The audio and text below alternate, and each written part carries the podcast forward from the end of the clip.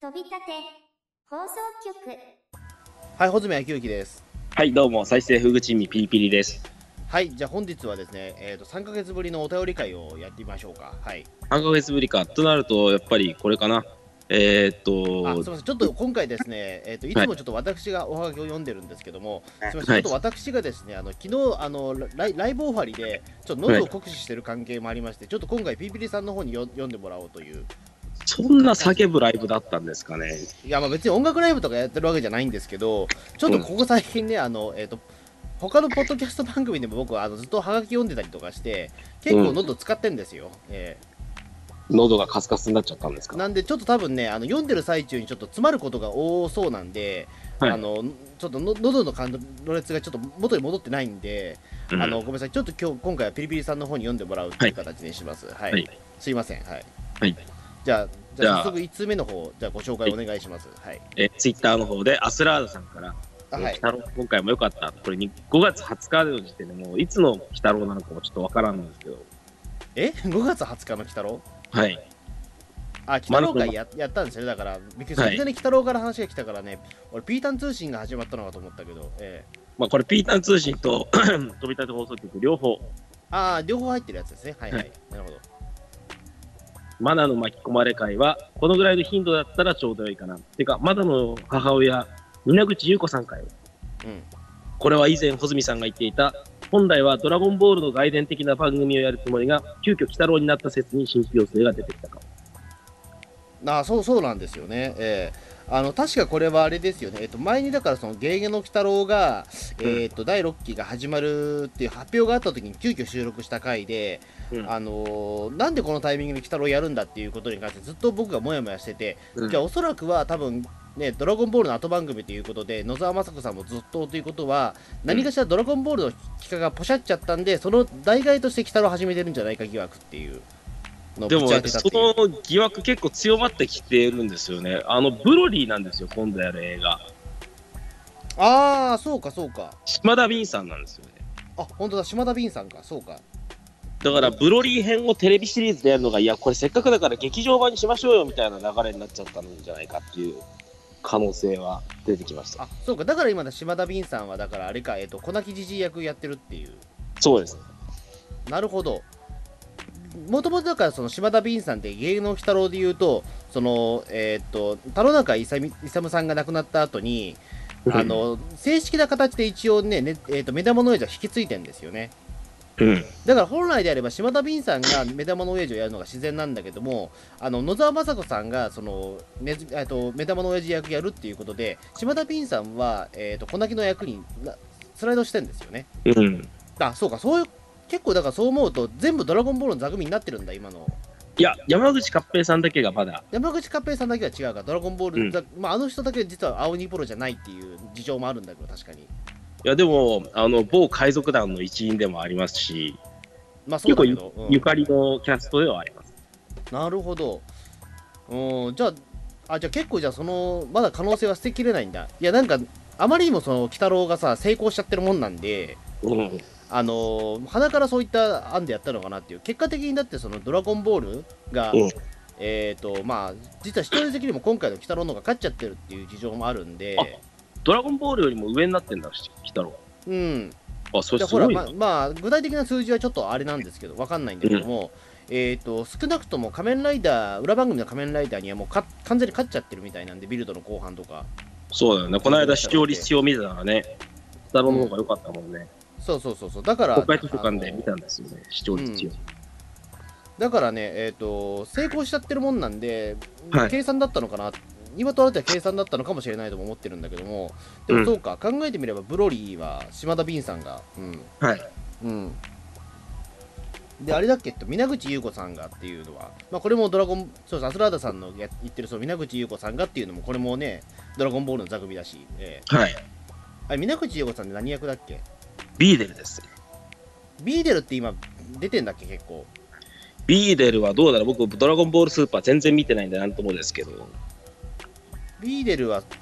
出て、あ、出てたな、でも確かに。俺、前にちらっと見た時結構出てたな、うん。言われてみれば確かに。でじゃもあ、キほャとスんト、ど変わってないのか。うん。でもキャストが変わったみたいな話も聞いたけどな、ビーデルは。え、そうなの皆口優子さん。うん。うん。お合理大輔さんが死んじゃったのがショックでショックで、私、ビーデル、合理大輔さんがいないんじゃ、ちょっとやれないですみたいなことは、あ、なんか言うてまブした、ね。ログとかでも言ってたじゃないですか。そうかそうか。み皆口優子さんはだってね、うん、まあそうだな、でも、鬼太郎、まあ、鬼太郎にはでもそうか、うん、あの、妖怪ウォッチ版の鬼太郎にも出てるんですけどね、あ、そうなんだ。うん、猫娘役で、うん、猫娘役で。そっちが皆口優子さんなんですよ、実は。で、マナの母親っていうのはちょっとね、あの意味深ではあるんですよ、だからその、半年ぐらい前までは、うんあの猫娘だった人が、マナの母親やってるんですけどね。うん。まあ、それ言ったらだって鬼太郎も、えー、と半年後にはね目玉の親父になってるわけなんですよ野沢雅子さんが鬼太郎、うんあのげ妖怪ウォッチ版の、えー、と鬼太郎は、えー、と野沢雅子さんが鬼太郎役やってるんで、はい。うん、いやだからあの時は俺すごくだからねあのなんかえっ、と「ゲゲの鬼太郎」その妖怪ウォッチの映画見に行った時鬼太郎が出てる時にそのさ、ま半年後じゃねえや3ヶ月後にねえっ、と鬼太郎が目玉の親父になってるっていうのはちょっとねなんか感慨深いものありましたよやっぱり。うん。うんまあ、全然関係がないんですけどね、でも、妖怪ウォッチ版の鬼太郎と今の鬼太郎ってね、作っあたれのもは全然違うし、、まあ、そうだよね。キャストも全然違うしね。そうそうそう、うん。キャストも全員変えちゃったんだよな、うん。えっと、妖怪ウォッチ版の粉木じじいは塩谷幸三さんだったんですかえー、あれ、誰だっけ 一瞬だから忘れちゃったな。あんま出番なかったんで、妖怪出ウォッ番チないんんですよ、全然あれ。本当に、本当に一瞬な、10分未満なんですよ、あの出番って。あ、鬼太郎ファミリー出てくるの10分ぐらいしかないんだ。そうそうそう、しかも戦ってくんないんですよ、鬼太郎。ええあ、マジでそういう内容だった。そうそう、しかもだって塗り壁は出てこねえんですよ。あ、なんか聞いたことあるな。塗り壁ね、干されてるみたいな。うん。まあそんな感じですよ、だから。はいうんえっ、と、だからまあね、うん、なんかいろいろ考え方としてはあるとは思うんですけどね、うんはいちょっとだからね、えっと、大塚明夫さんのネズミ男とか結構惜しかったんですよね。あーですね。うん、親う子んのついで。そうそうそう。僕は結局見逃しちゃってたんですけどね。え、何をです大か塚明夫さんがどういうふうにネズミ男を演じるのか、ちょっと興味ありますよ。まあ本当一瞬だからね、う、うんんなんとも言えないとこなんだけど、確かに。でももうちょっと長い間見たかったなっていうのは正直なところだったんですよね。うん。うんまあ、今だって鬼太郎ねよ、えっと東映版で最新作やっちゃってるもんなんで、はい。あのー多分できないと思うんですけど、次の妖怪ウォッチの映画にも多分鬼太郎は出てこないと思うんだけど、うん。うん、ちょっと見たいなとは思ってるんですけどね。うん、じゃあ次ですね。またはいアスラードさんから。これはレディープレイヤー1ドというやつですね。懐かしえいーな、レディープレイヤー1、えー回を、はい、拝聴しました。作品愛とは何ぞやって深いテーマ使ってるのは聞いてて嬉しくなるよ。でも、まるだからひも手理論はやめて。何のえー話だっけ、それ。そんなレ話ディをしーたっプレけイヤー1レディープレイヤー1は、えーっと中澤武さんをゲストに迎えて、うん、えーやったんですよね。ああ、そうだそうだ、思い出した。うん、その時そんな話したっけごめんなさい、全然忘れてるわ、俺。ういやくそういうなんていうかそんななんていうか人間関係とかそういったあのなんだろうなああいうハッピーエンドになっちゃうのにそんなのにもやもやしてるからピリピリ君も持てないんですよみたいなことん、ああ、ただなんかやった気がする、それ。ええまあ、レディープレイヤーはね地上波放送でまたどういうふうに盛り上がるかちょっとそこは楽しみなところではあるんですけどねまだもうちょい先じゃないですか、でも。いや結構先だと思うなあともう1年ぐらい必要でしょ、多分なんか次の多分スピルバーグ対策みたいなのがやってくるタイミングで多分やるでしょうねああ、ジュラシックワールドがそうだったじゃないですかうん、そうか、そうか。今、レディープレイヤー1でも、まあねえっとテレビではやってないけど、ウェブではバンバンね、あの配信もしてるから、あそうなのアマゾンプライムビデオかなんかで解禁されてたえっと無料では見れないけど、うん金払えば見れますよ、あそうなんだレディープレイヤー1。だから、なんか、だから、ね、それこそ、コマ送りしてね、いくらでもそのキャラ探せますよ、今だったら。うんまあ、俺は探すつもりがないんですけど、あんまり。あそうなのまあ、そこまで僕、レディープレイヤー1熱がそんなに高くないですから、やっぱり。本当にレディープレイヤー1熱冷めてますねまあ、あんな鼻からそんなに僕、上がってなかったからね、うんうんやはり。やっぱりこれなんですかね、えー次は、えー、スリー同然さんから穂積さんと家族がつらいよ3を見に行きたいあ、男はつらいよ3、えー男は辛いよ3じゃねえや、えー家族は辛いよ3でしょ、えーはい。あー見に行ったよはいはいはい俺見に行きましたよ今度、あの、見に行きたい、穂積さんと一緒に見に行きたいという。ああそうかそうかごめんなさい、はいえーそうかそうかあの今俺度もでもね今回見るのすごい遅かったんですよ家族は辛いようんすごい、うん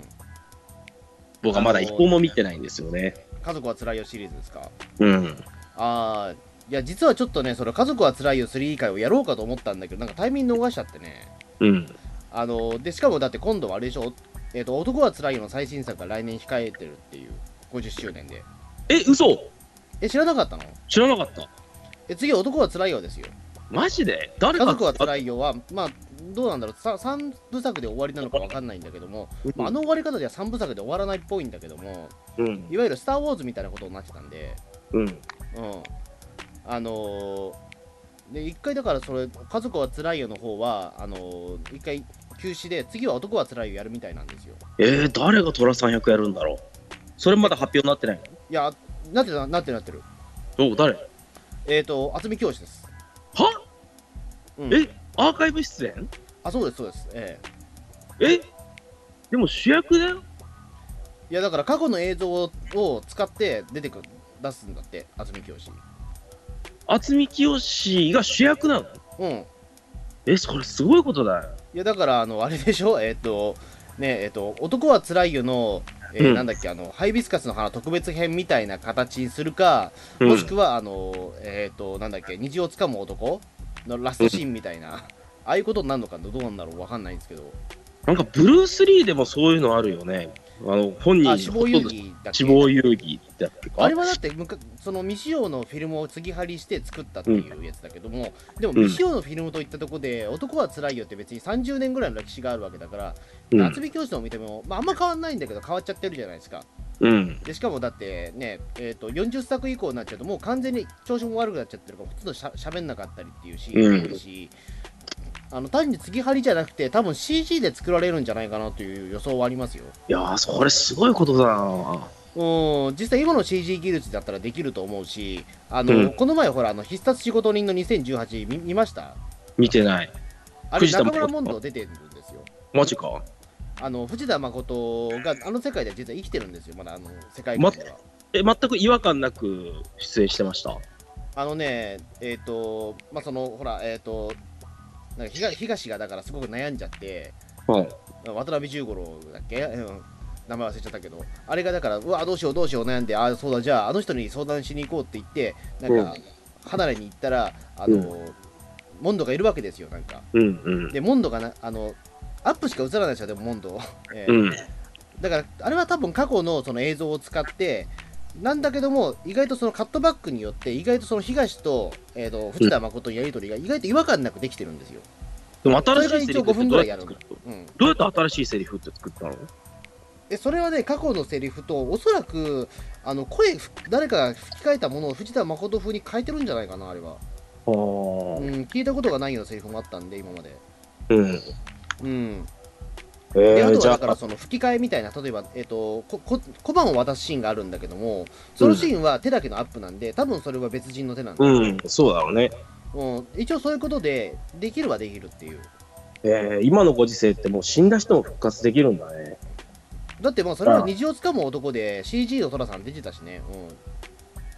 いや、でも主役レベルってすごいことじゃん。まあ、主役をやるかわかんないです。でも確かに、そのほら、えっ、と、まだだって、そのほら、三尾の家族というか、そのね、えっ、と、えーささくらとね、えっ、と、あれじゃないですか、うん、前田議員は生きてるわけじゃないですか。うん。うん。じゃあ、三尾が広主瀬と役かもしれ広瀬とない。桜をえ三尾が主役かもしれないってことか、実際蓋を開いてみると。まあ、かもしんないですよ。だって、まだ、まだ三尾はだってね、生きてるし。う。うんん。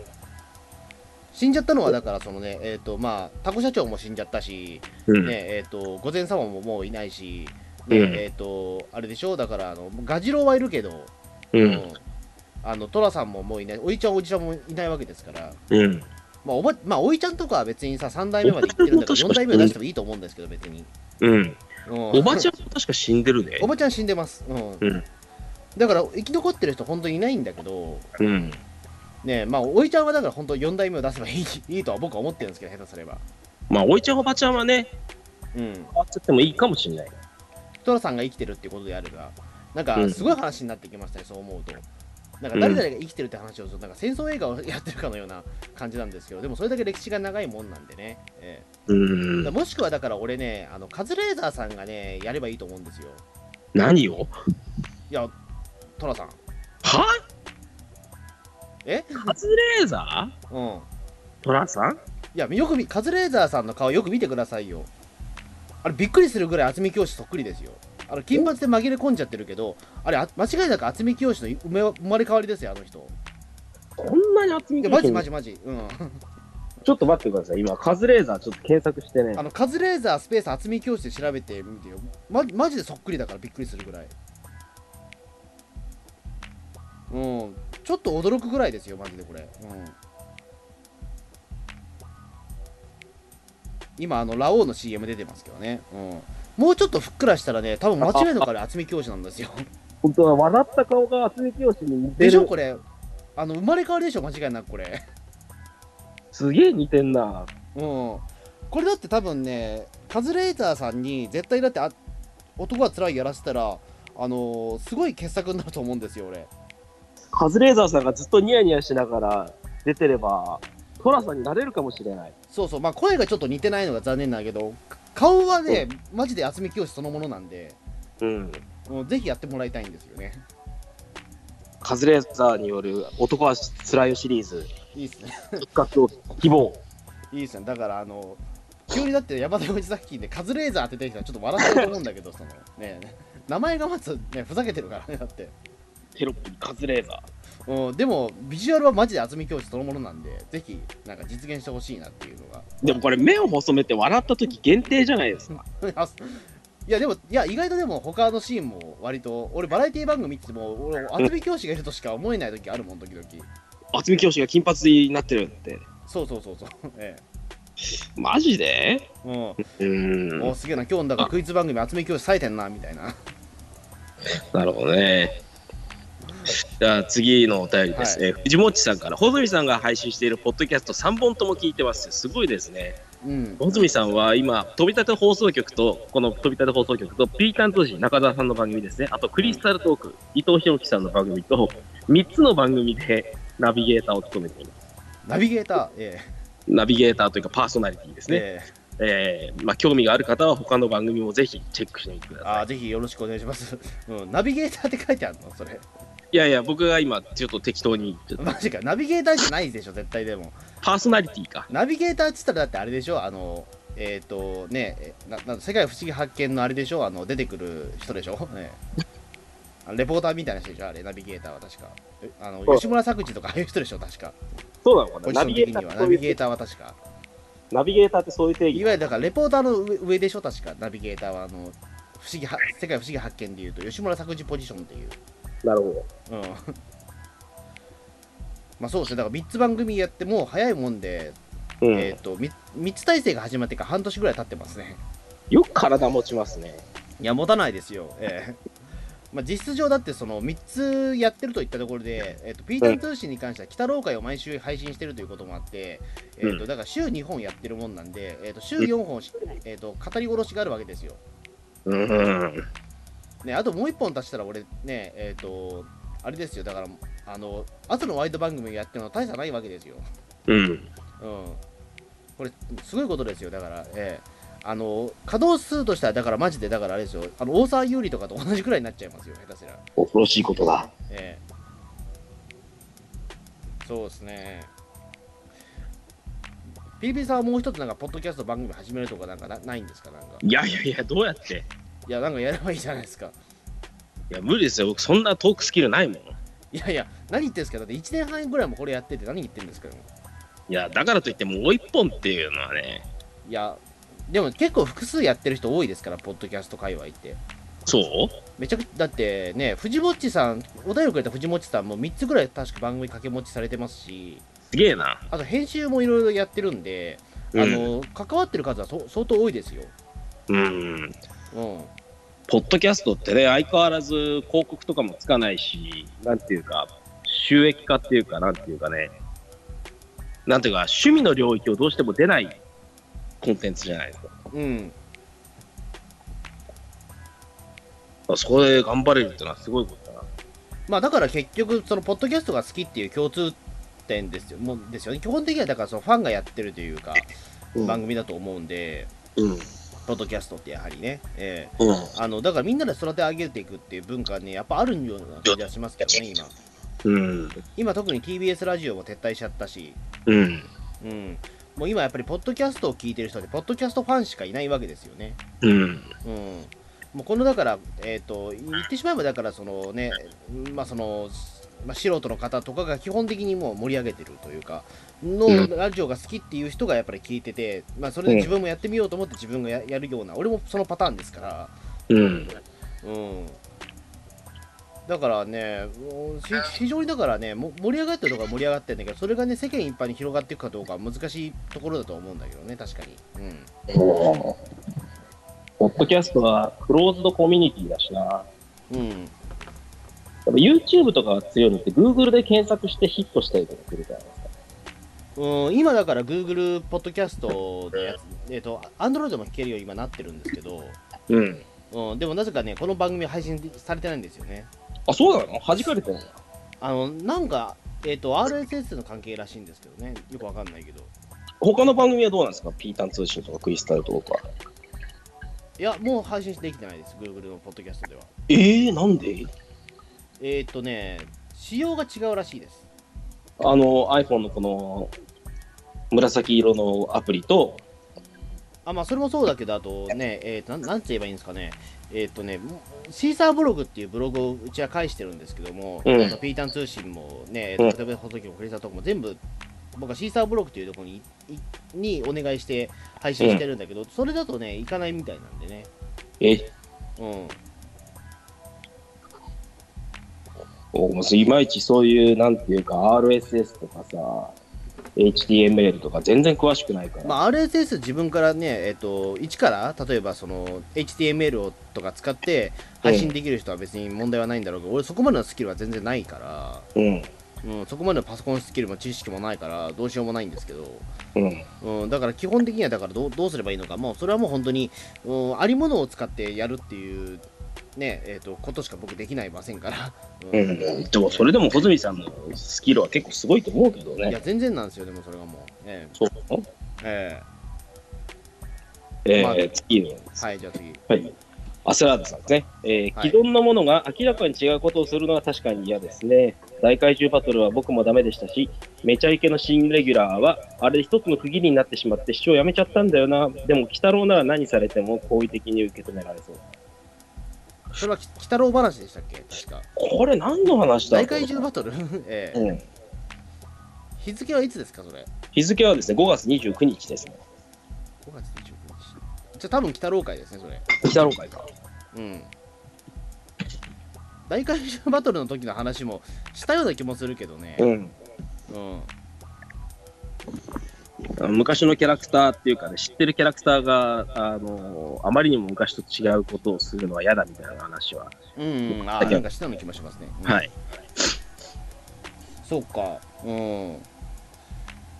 まあでも、まあ、比較的、鬼太郎に関してはもうだだいぶ慣れてきましたけども、今、あの鬼太郎で別に。うん。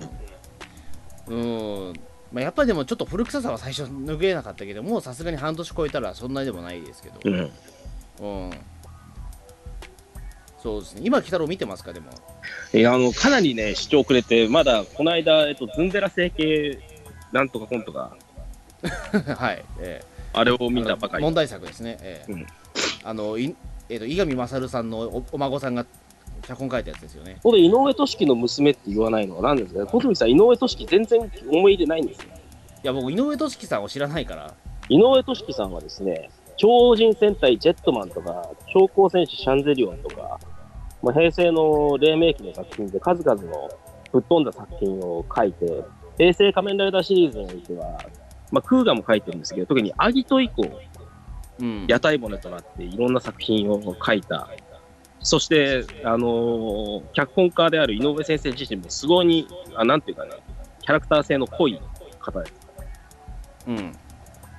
まあ、今までその、 えっ、と、ベイビーさんが出してくれたタイトル、一つも見てないんで、なんとも言えないですっていう。もうジェットマンとかシャンゼリオンとか上げた時点であこれもう普通の脚本家じゃねえなっていうのを感じていただければいいんですけどうん、僕僕はだからそこあのやっぱり知らないものは語らないからあアのラだサだからーいい伊上勝さんとしかわからないからなアラサーでジェットマンもシャンゼリオンも知らないっていうのは本当にすごいことだよいやそんなことはないですよそういや多いよそれ別にね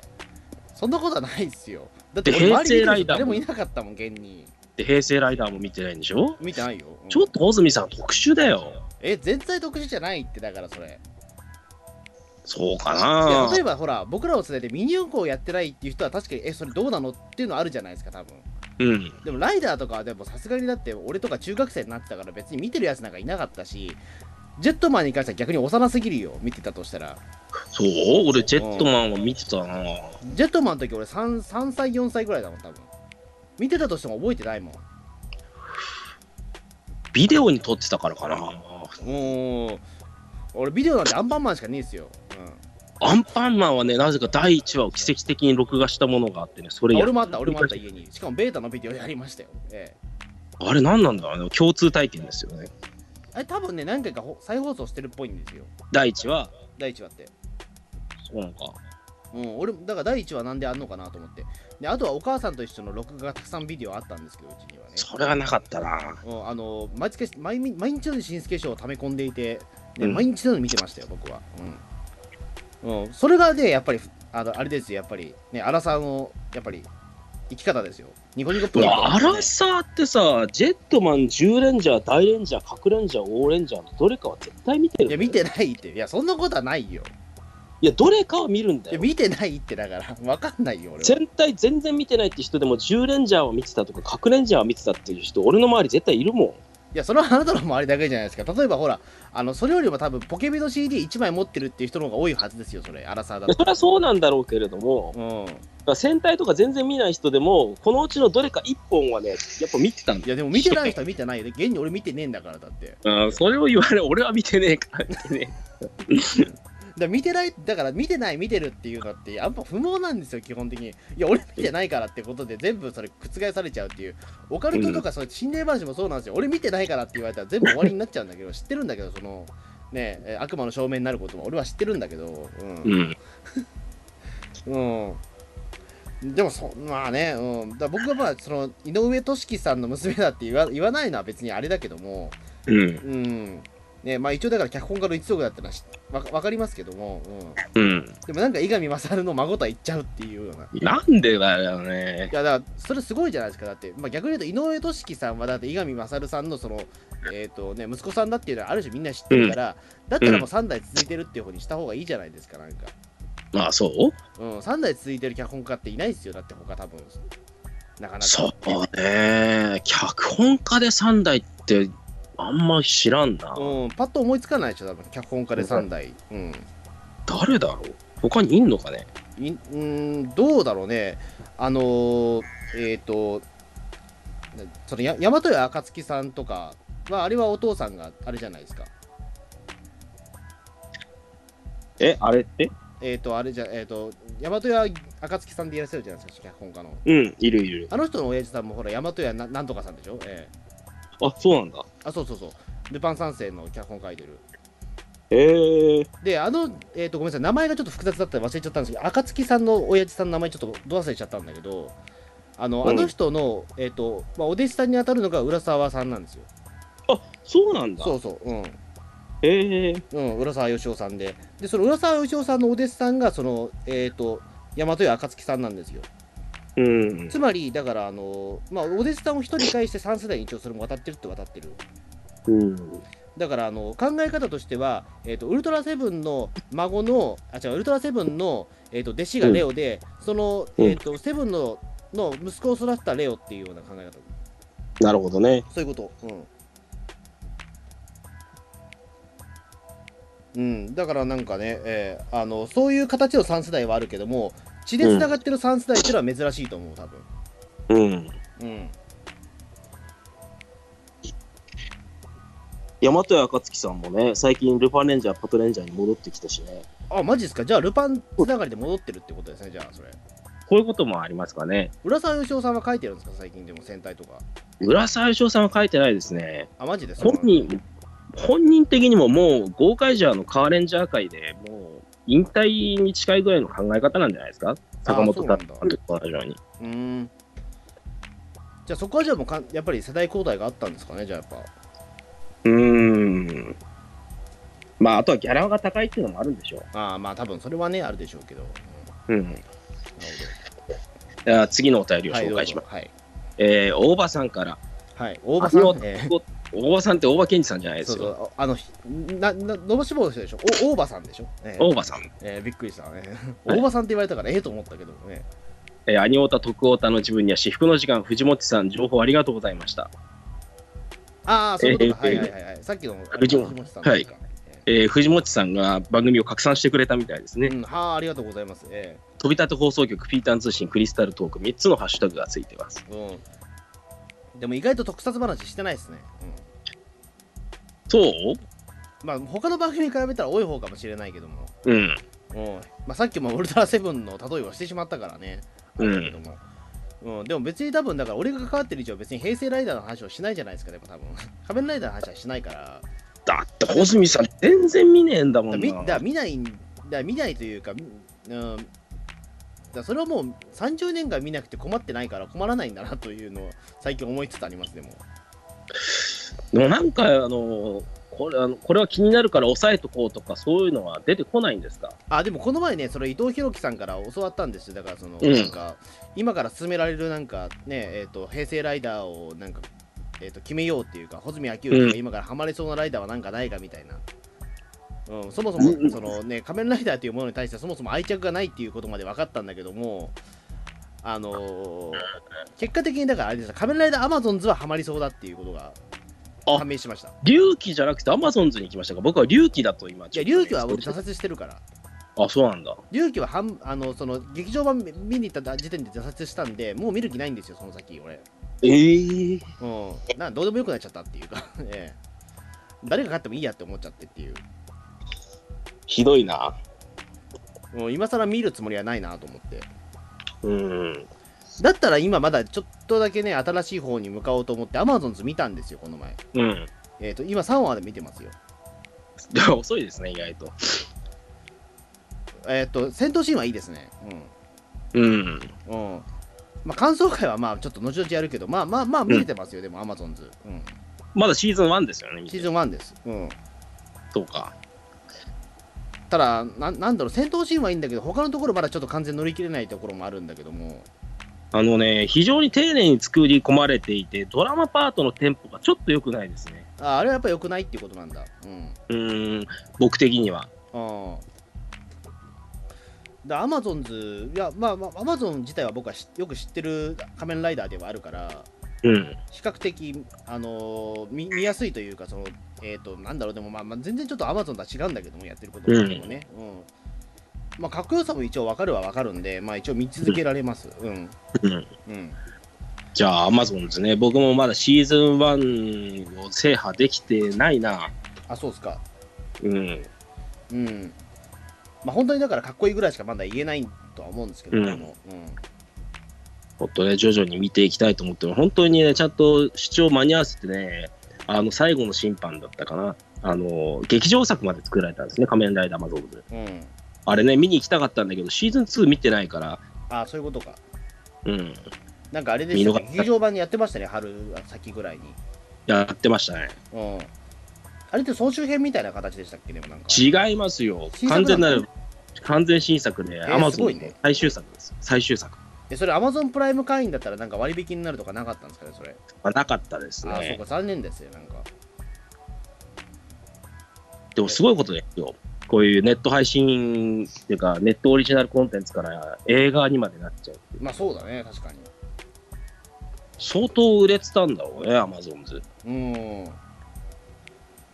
るほど。まあ、ちょっとアマゾンでちょっと今、ぼちぼち見続けてますので、じゃあ次のやつをどうぞお願いします。はい。次のお便り、これまたセラーさんですね。はい。えーえーこれまた3つの番組のハッシュタグがついてまして、映画の感想会はパーソナリティの皆さんの考えが違っていて、聞き比べて面白い。そして収録の順番によって、穂積さんの知識が強化されていくのがすごい良い。あ、それもレディープレイヤー1ですね、多分。かね。うん、もうレディープレイヤー1の話題ね、まあ、あんまり、まあ、あんまり好きじゃなかったからね、うんあんま覚えてないです、だから。でも、穂積さん、知識がね、だって、あのーななんか3つの番組やって、か枯れないっていうのがすごいですね。うんまあ、人によって言うこと変えてるっちゃ変えてるんですよ。悪い言い方すると。うん、あのな、なんだろうな、えっ、と、別にん何個も視点があるわけではないし、別に情報も限られてるんだけど、うん、うんといいその言い方だけ変えてるっていうか、それだけなんで、別に。そう、つまり要するに穂積さん、トークスキルが高いってことだいや、そういうわけでもないですけど、なんか、うん、なんでもなんかほら、でも3つの番組やってるとかぶるんですよ、でもいろいろ。結局、カメラをそうだからって、うあの3番組でやったんですよ。まあ、わざとやったんですけど、それは。うん、あいやようできるな、いねクリスタルトークの伊藤博樹さんに関しては、まだ見てないっていう状況でしたから、よくできるよね、それ、すすごいよ。で見てない状況で、うあん、のじゃあ逆に言うと、それまでほらネタバレ全開の話をしてたじゃないですか、そのうん、えっととカメラを止めるなに関して、だからその、うんねえっとネタ、最後はだからネタバレありで何でもかんでも語っちゃうっていうことを2回やったわけですよ。うん、でただいそのでもそれを伊藤博樹さんの前でもやるのってや嫌だから、うん、見てないし、だったらもうネタバレをしないようにするっていう、あえて、どこまで伝わるかっていう、 ネタバレなしで語るのは非常に難しい映画ですよ、あれは。だから進め方、だから進めるっていうだけになっちゃったんですけど、うん、うん、すごいトークスキルです。いやいや、でもない、でも、なんなんていうかな、でも俺考えてみたら、だからその映画のポッドキャストでも、なんかネタバレうんのな、なんかあるなしってどうなんだろうなと思ってるところあるんですよ。うん、あのはまあ、これは本当にだから映画系ポッドキャスト全体の問題なのかもしれないけども、うん基本的にネタバレをしたらいいのかしなきゃししちゃダメなのかっていうこと分かんないじゃないですかうん、基物準に点って何ついてじゃないですか、それいくらなんてのはき思っちゃうんですよねうん例えば、カメラを止めるなって別にネタバレ俺していいと思ってるんですよ今となっては別にうん、だからなんかみんながそのネタバレしちゃいけないっていう空間になんか雰囲気に飲み込まれてるから逆に言うとそれ,、まあ、それがせなお客さんがたくさん入ったっていうことになっちゃうんだけどもただ他の映画に関してはどうどうなんだろうと思っちゃうんですよだとしたら、ねえーちょっとその映画を見ましたじゃあ例えば何かしらの映画を見ましたっていう時に、えっ、とその感想ってじゃあ何言えばいいのって思っちゃうんですよねうん、もうネタバレしちゃいけないっていうことになっちゃうとじゃあ面白かったっていうことぐらいしかなくなっちゃうと思うから逆に言うとカメラを止めるな的なものがああいうなんだろう紹介が正しいことになっちゃうと逆にやることってなくなっちゃうなとも思ったりとかね、うんないですかでもなんかそういうのっていやだからネタバレなしで映画を語るって難しいですよ。だからそれはだからねなんかそのもちろんだから今この我々の会話って配信してるわけだから世の人が聞くわけだけども別にだからそれ、うん1対個人1対1の関係でもそういったことをしなきゃいけないっていうこの気の使い方ってなんだろうというか思っちゃうというかね、うん、でも俺うん昔はそんなこと考えなかったじゃん昔だからそのなんか映画を見たっていう時にじゃあネタバレしてないから、じゃあネタバレしたくないからじゃああんまり深く言わないねみたいなことはあったかもしれないけどなんかここ最近はそれがすごい増えた気がするんですよ、あ、そうあ、でもそうだよね。レディープレイヤー1ですらもそう、レディープレイヤヤー1ですら隠さなきゃいけない情報があるっていうことが、何なんだろうと思っちゃって、今思うと別に大したことなかったような気もするじゃん。ー。うん。うん、でもそれを言っちゃうと結構やっぱり面白みっていうかサプライズに薄れるっていうかねだ。から言ってしまうと、だからその今、映画って、あのーうん一つのイベントになってんですよ、見るっていうことがね。う。うんん、あのーだからその快感も含めて、例えばほら 4DX もそうですけども、いわゆるいろんなものをたくさんつぎ込まして、あのえただ単に大スクリーンで、ね、映像を見るっていうだけじゃなくて、アトラクション的なもの全部含めて今、映画になってるじゃないですか。まあ、映画を見るってことが結構特別な行為っていうか、ちょっと神聖化されてる感じなんですかね、今のご時世は。映画を見るっていうことの、えー、と意味に関して、いくつか、えー他の意味が付け付け足されてるっていう気がするんですよね。うん。だからこそあの、えー、と見た後も大事だし見る前も大事だし見た後も大事っていう感覚になってるから、まあ、確かに神聖化なんですよ、そのおなんか、えーとうん、神棚化してるというかねなんか映画館自体が、うん。なんかそういう感じはするんでちょっとんなんか最近あれだなっていう感じがするというか、うん、あ、そうでですか。なんかみんなだから今ネタバレをにすごく今怖がってるような気はするなと思ってたりもしますけどねなんかうん。でもネタバレに寛容だった時代ってありましたいかや僕は昔からそうだもんあ、そう。僕、ネタバレしていいと思ってるから、比較的。下手したら、あらすじ見ていきますもん、俺、映画なんて。マジか。うんあの全部あらすじ見てから行ったりすることあるし誰か他の感想を見てから僕行ったりすることがあるぐらい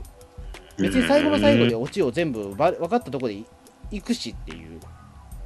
あ、マジで例えばほらあの猿の惑星今今更それをさあのね最後は地球だったんだっていうことが今更まあこのもんはいいじゃないですか別に今更、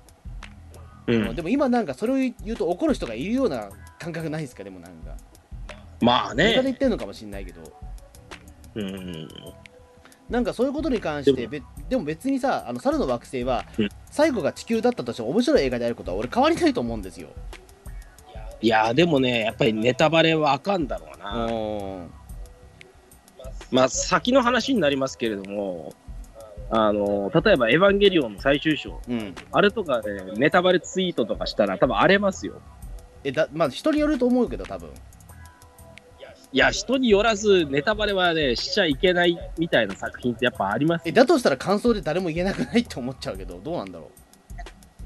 そこはやっぱりクローズドコミュニティっていうかさ、満たした同士で、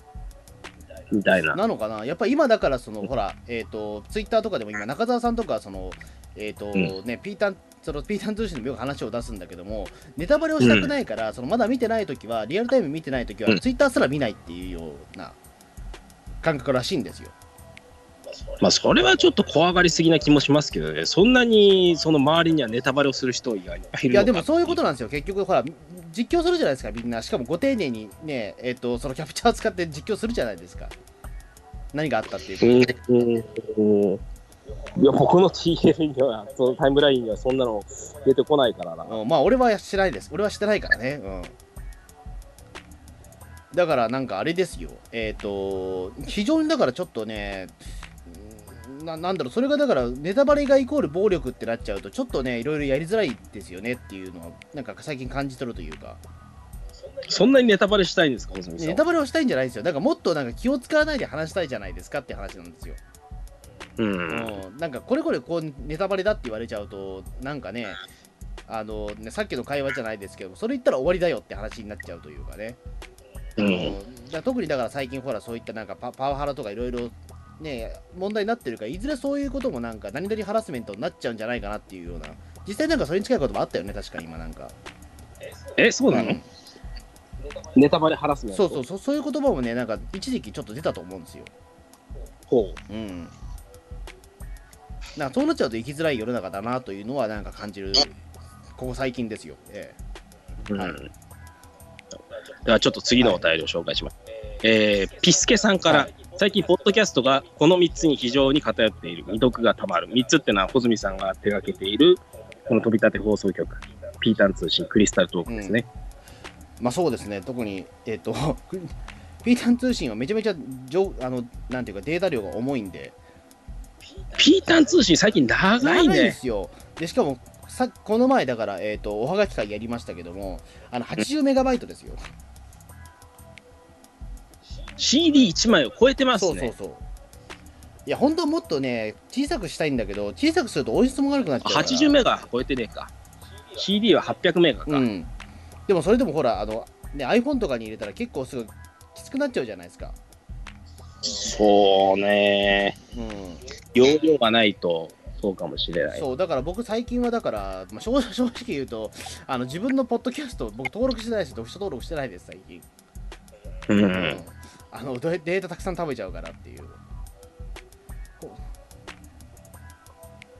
2時間はちょっとな。うんそうですねだから何が適正かなと思った時に僕だからずっとポッドキャストに関しては僕は40分50分が適正だと思ってるんですよ比較的そうだね。今40分長くて超えてるんですけどこの今回をね、えうんえうんもうこれだけで40分超えてるのそうそうか。俺40分が俺は限界あのポッドキャストの理想形だと思ってるんですけど、うんうん。うん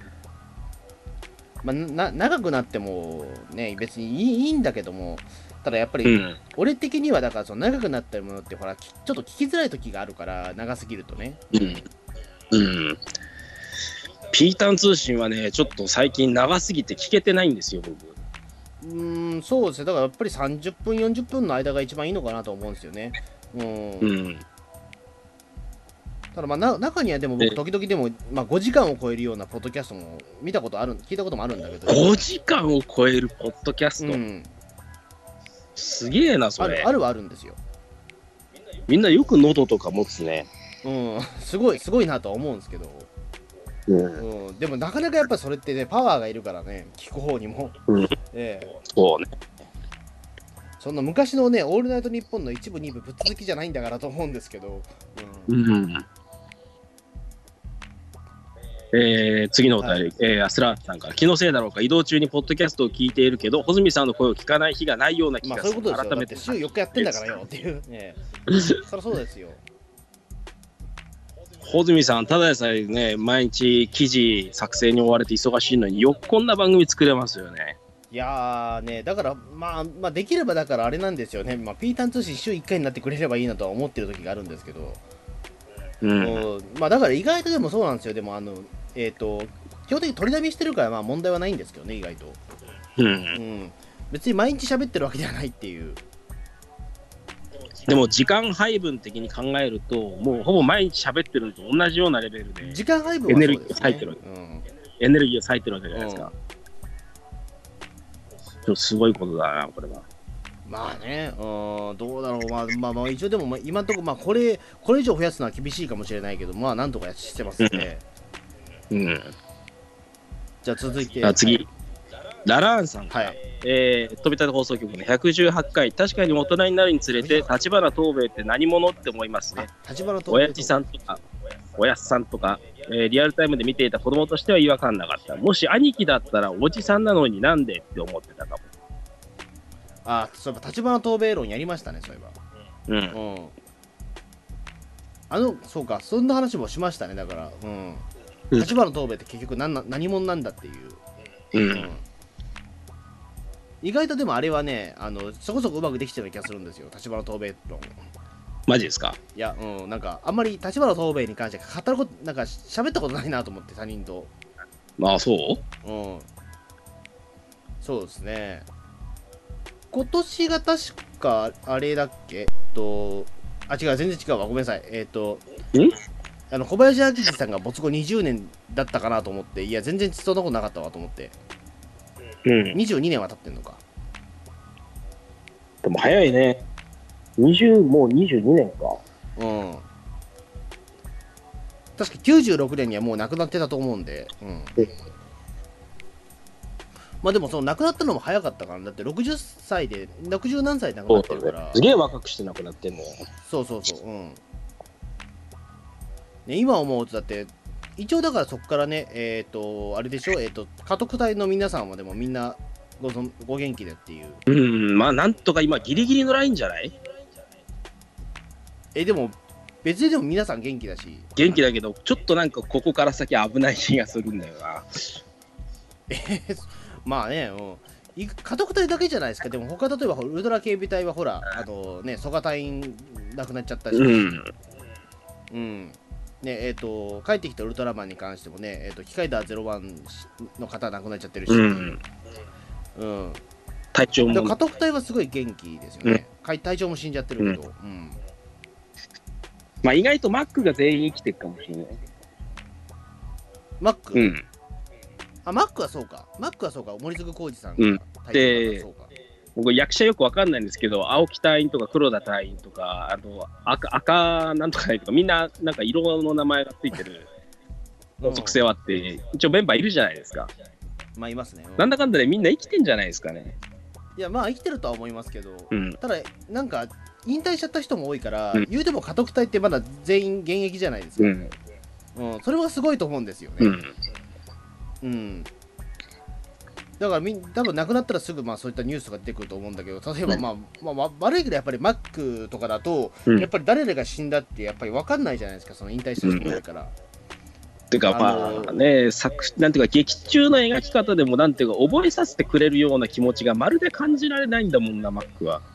あマック死んでるよあのごめんなさい 死んでるってあんま言っちゃいけないんだけど、うん。ほらあのて手塚さんっていう方死んでるじゃないですか確か亡くなってるじゃないですか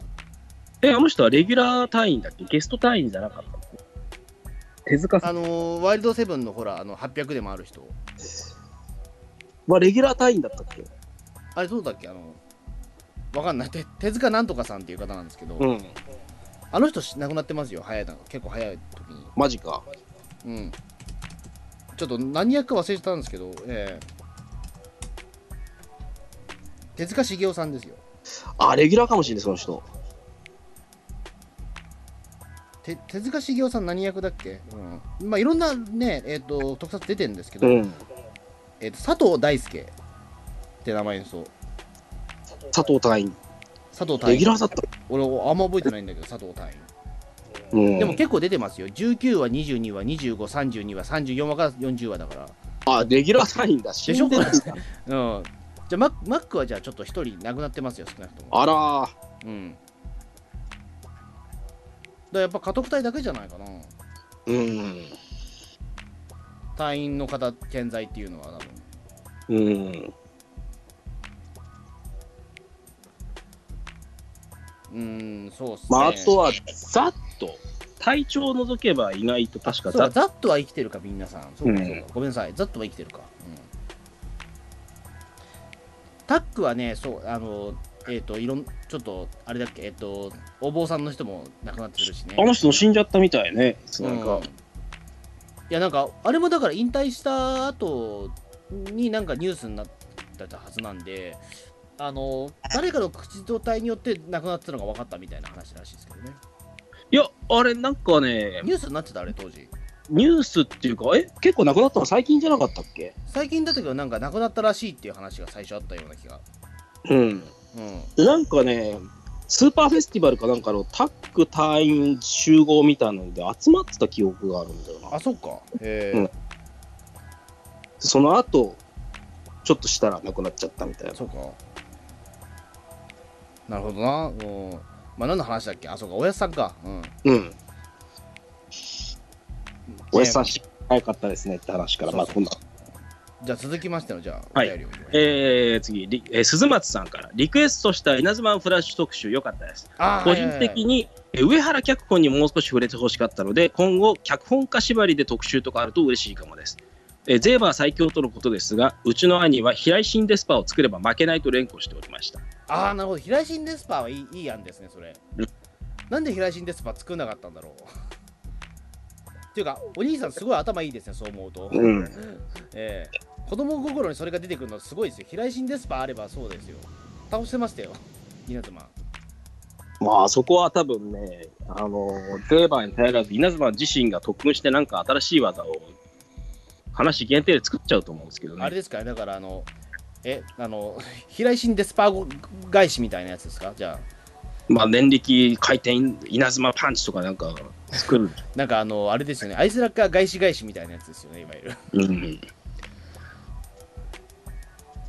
でも当時そういうふうに思った人は他の番組でもいるでしょうね。ストロンガーでもゴムの怪人出しゃいいんじゃねえかみたいあ、そうそう、だからう、ストロンガーとかそうですね、電気人間殺しっていうね、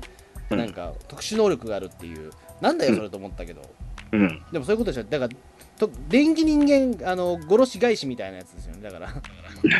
ええ、上原脚本についてはね、もうちょっと踏み込んで語っていきたかったんですけどね。やっぱり、上上原脚本はそうですね、でもね、上原脚本ってちょっと俺、難しいなと思ってるのは、うん。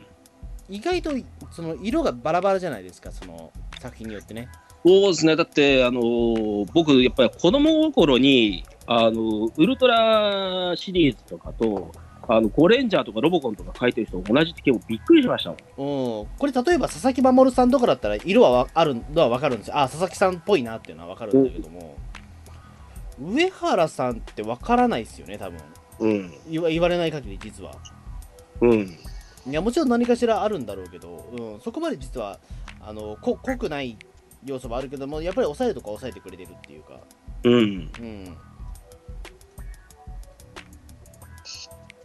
なるほどえちなみに、えっと、稲妻フラッシュって上原さんの脚本がほとんどなんだっけうーん、ほとんどってではないいうか、6割方って感じかな。すげえな稲妻フラッシュ結構脚本家多いんですよ。あれだけ短くて。うん。そうか。でも上原さんカラーっていうのは明らかにやっぱり稲妻フラッシュから出てますから今調べたらあれですね、えっと、第1話からもう上原正蔵ですね。うんで、脚本家はすごい、だからもう、あの、でも、あ、ほんと、6割方そうですね。うん。うん最終回も上上原さんだから、まあメインライターなんでしょうね。そうですねうん。そうか、なるほどね。うん。え、上原さんが例えば、えっと、他メインで書いたやつだと、この辺りのやつだと何がありましたっけこの辺りだと何があるんだろう70年代かうーん同年代だと何があるんだろうなゴレンジャーもう少し後になってくるしロボコンがそうか。ロボコンゴレンジャーとかそうですよね、多分。うんまあ、せまあ戦隊は大体そうかでも、うん、でも逆に言うとでもそうかでもえっ、とそれまではだから、えー、つぶらつぶらやの方の人でもあるのかあとウルトラマン太郎も書いてるかうんうん、稲妻と稲妻フラッシュあたりから東映に入ってくるみたいな感じなのかな多分イメージ的にはそうね723年ぐらいからいよいよ東映の関わりが非常に濃くなっていく感じですねあそうかでも柔道一直線がありますわああそうか柔道一直線があるかでも柔道一直線ってどっちかというと佐々木守さんとかの方が多かったような気がするんだけどあの今ウィキペディア見たら高校生編以降はメインライターらしいですけどねそうなのうん。高校生高校生編以降は、あの、うん柔道一直線は、えー、と上原さんがメインらしいです。柔道一直線まだ制覇してないからなで、あとね、73年とか74年あたりだと、上原さんはゲッターロボのメインライターなんですわ、アニメで。はははは、うん。いや幅が広いなそうかアニメねアニメも、アニメはそうですね、だから、特撮よりアニメの方が早かった感じかもしれないですね、下手したら。うんうん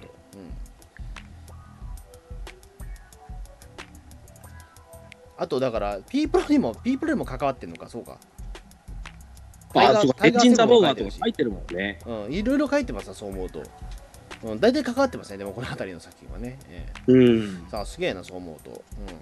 脚本家縛りはちょっと一回やってみたいですけどねうん例えばこれ好きだっていう脚本家ってなんかありますなんかあえてっていうか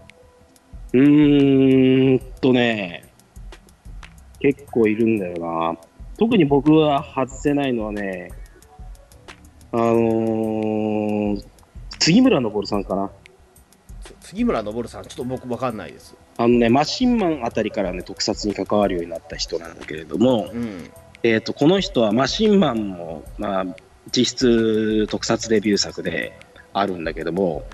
あの、僕は子供の頃メタルヒーローシリーズウィンスペクターとかソルブレインとかねうんであとジューレンジャーとかとにかく90年代とにかくこの人が彩ったなっていう感じでやっぱああ出られない脚本家ですねなるほど俺でもその辺り全然知らないわえあそええっとだからあれちょだから80年代から大体ううんやられてるというかそのうんそうか僕だから誰だろうな僕特に頭角を表すのがジバンとか仮面ライダーブラックの頃なのでうん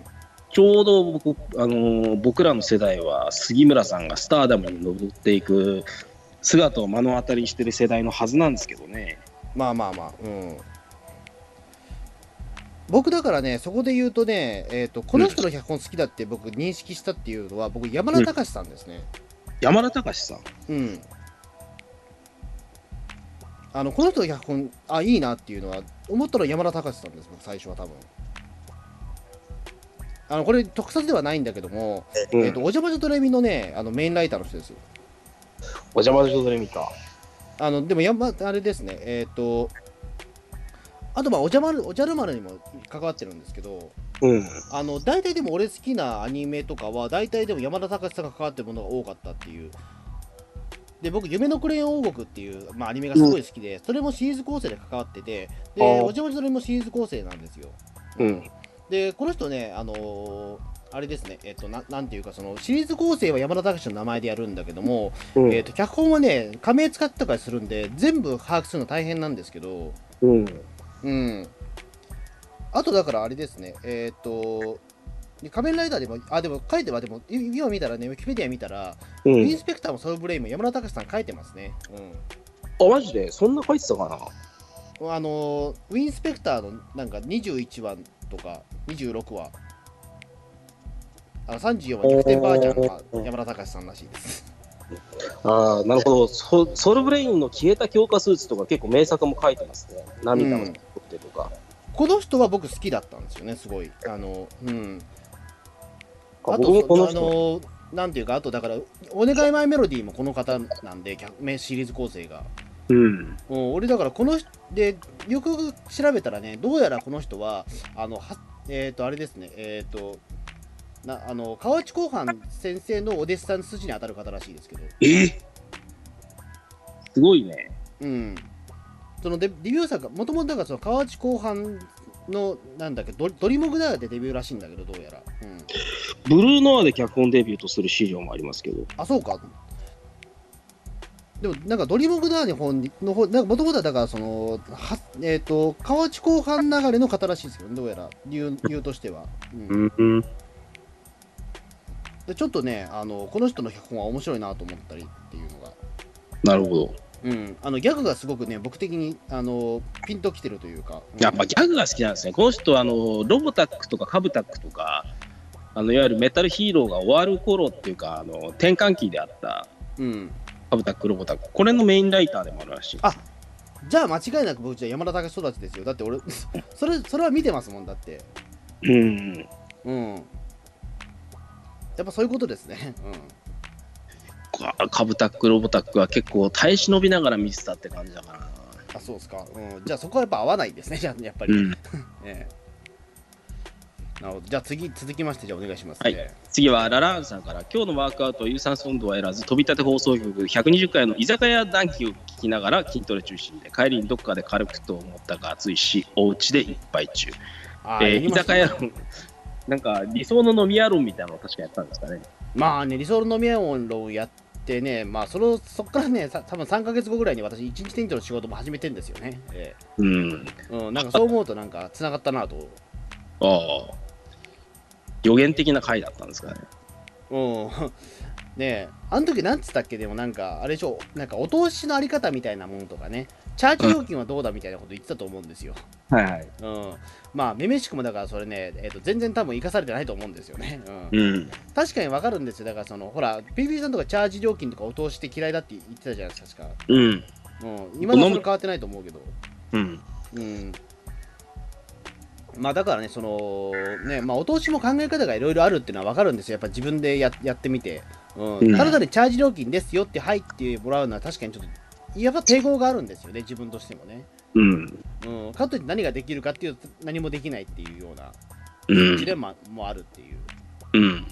うん、かといって、なんか、お通しですよ、はいって言われて出すっていうのは、サービスなのかどうなのかっていうところは難しいというかね、うん。うん、席料ってちゃんと居酒屋の方もはっきり言え言えばいいと思うんですよね。どういうことですか居酒屋の方が切ればいいい。や例えばほらあの結局えっ、とお通しってうん。えっ、と席料じゃないですかいわゆるそのバーでいうとこのチャージだったりとかっていう、ういん。わゆる入場料と考えればいいのかもしれないけども居酒屋も入場料と考えればいいのかもしれないというような、まあそういうシステムじゃないですか、ぶっちゃけ裏を返せば。うん、でもそれだけだとほら入場料って変変だっていうふうに考えてる人が多分内部にいるんでしょうよ多分その居酒屋の人にねうん。だからあのなんかえー、と料理を出してあのお通しですっていうふうにお通しよっていうふうに名前を変えてるっていううん。うん、ことだと思うんですよ。これバーだとねそんなに違和感はない話なんだけどなんか居酒屋だとへおかしく感じちゃうっていうのは僕がおかしいのかなうーん。そうね。特に居酒屋だとお通しまではいいんですよ。うん、僕もっと嫌なのはね、料理何品頼んでくださいってやつが嫌なのあ必ず一品頼めよみたいなシステムでしょ一品だったらいい方ですよ。今ね、3品とか2品とか結構多めに頼まされますよ。えそんな食えねえよっていう、うん。えじゃあ何ラライス3つ頼めばいいのって話じゃないですかで、そう思うじゃないですか。ん何円以上のっていうさらに制限があるんですよ。マジです500か円。じゃあ俺ライスじゃあなんじゃあ大盛りライスをいくつ頼めばいいんだっていう大盛りライスだと多分、たあの単価が絶対200円超えないでしょうか。その炭水化物炭水化物ばっかり食食えねえよっていうからしかも、しかもそれは注文した意味がないです。ええそうかえそれきついっすねそう思うと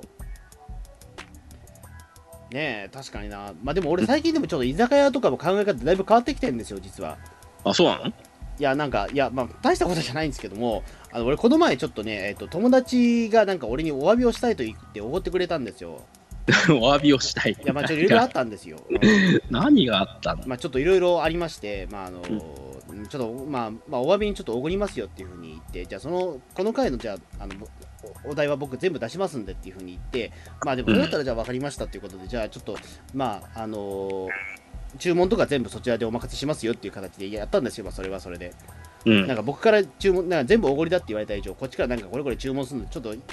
っちも気使うじゃないですか。そりゃあね、だからまあ向こうにそのね、えっとお金払ってもらう側に全部注文任せたんですけども、ただなんかそのね、えっ、と、あれですよ、その、え出す側がち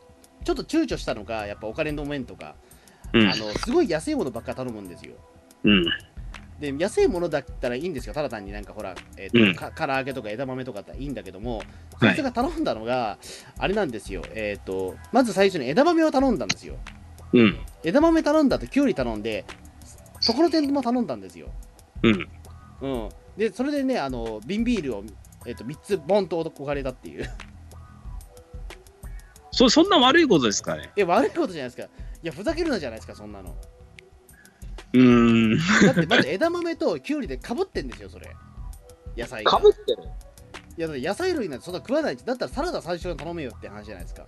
あ、そうですか。なんでそんなね変なもの頼むんだと思ってでしかもところてんってなんだと思うじゃないですかまあ、ところてんはちょっとよくわからないいでやす。ところてん一番わかんないしところてんは普通多分デザートで頼むもんなんですよ普デ通ザートでしょ多分そうなのいやデザートかわからないところてんはでもでもほら居酒屋であんまりところてんを頼む機会もないと思うんだけどなぜわざわざところてんなんか選ぶんだよっていうさあ、それはち酒ょのっつとま俺もみよになくわらかないらない。こっちビールをビール瓶ビール3つ頼んでんのにうん。なんでそんなね喉をなんか刺激しないものを頼んでくれてるわけっていうい酒のつまみにきゅうりと枝豆はダメなんですかやダメじゃないんだけども考えてくれよっていう枝豆があるんだったらきゅうりいらないだろうっていうなるほど。いやでもそうじゃないでも俺おかしなこと言言ってないと思うんですよ今は別に何でそんなヘルシー思考になってるんだっていう小泉さん的には何が食べたかったんですか酒のお供に。いやまあまあ別にそんな何も食いたいはないけども例えばうん枝豆かきゅうりを選ぶんだったら一つは唐揚げとかにしてほしいじゃないですかうん。軟骨揚げでもいいようん。まあ、で僕もはで酒き。ればでもそこはほらでもねえっ、とそれぞれになんか200なんか3そいつ的になんか300円以内300円超えちゃいけないっていう多分なんか自分の中のルールを勝手に作っちゃったんでしょうねその時にだから自分が出すからっていうことでうん。俺だとしたらでも自分が全部おごる立場だとしても一つぐらいはちゃんとしたもの頼みますよ500円ぐらいのものなるほど。うんそうそうしないとダメじゃないですかでもそうね、おごるっていうふうになると自分の趣味思考からやっぱ外れるかな。でおごで例えばさしかもちょっとお詫びも入ってるちょっといろいろ訳ありもあってあお詫びも入ってるからその中うでんじゃあその、ねえっと謝ってる人に対して、うん。ね、え枝豆ときゅうりとところてん出してはいどうぞってちょっとできないじゃないですかでも俺それはどうかと思ったんですけどだなんかうん、いそれはちょっと怒るでしょでもピリピリさんでもさすがに温厚なピリピリさんでもや、僕は、あのーなんだろう。酒の時にあんまり食わない方なんで、そういうことではあんまり怒らないかもしれないですけど、うんでしかも瓶ビビールをだって3つボンと置かれてるんですよそれ1つの瓶ビビールは何だって話なんですけど余ってうん、うん、ぬるくなるしと思っての俺さすのあそこまでちょっと下手な人ひゃ久々に見たなと思って頼み 方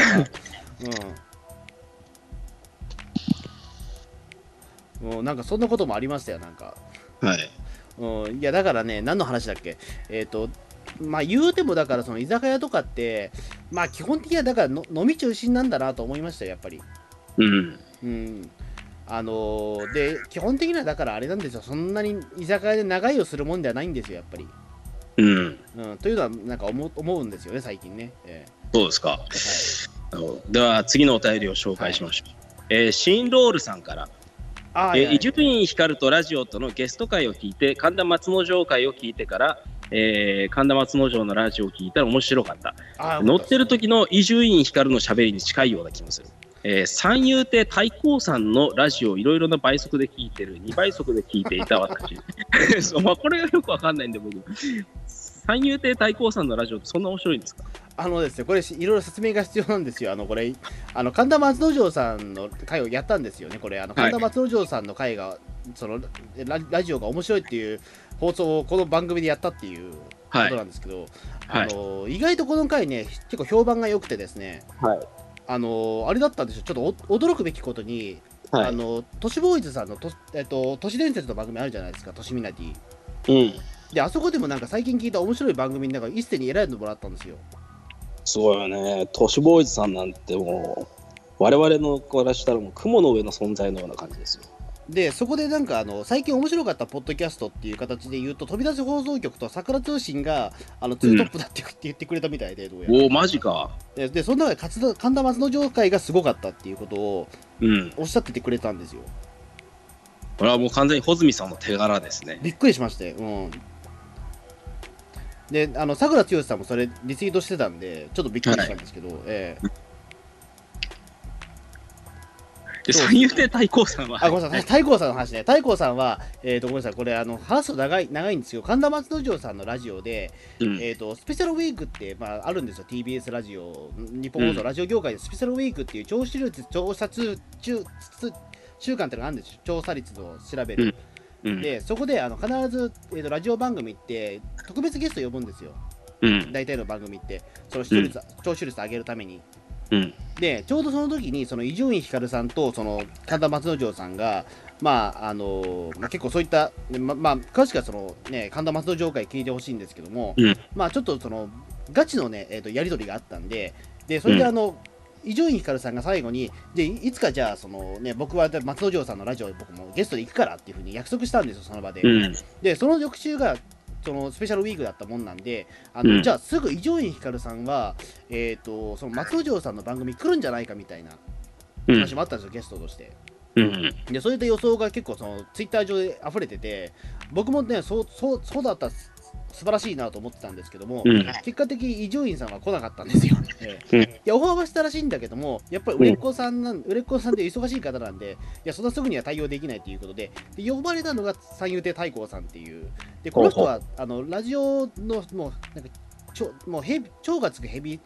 ヘビーリスナーであのうん1日12時間ラジオ聞くんだってすごいね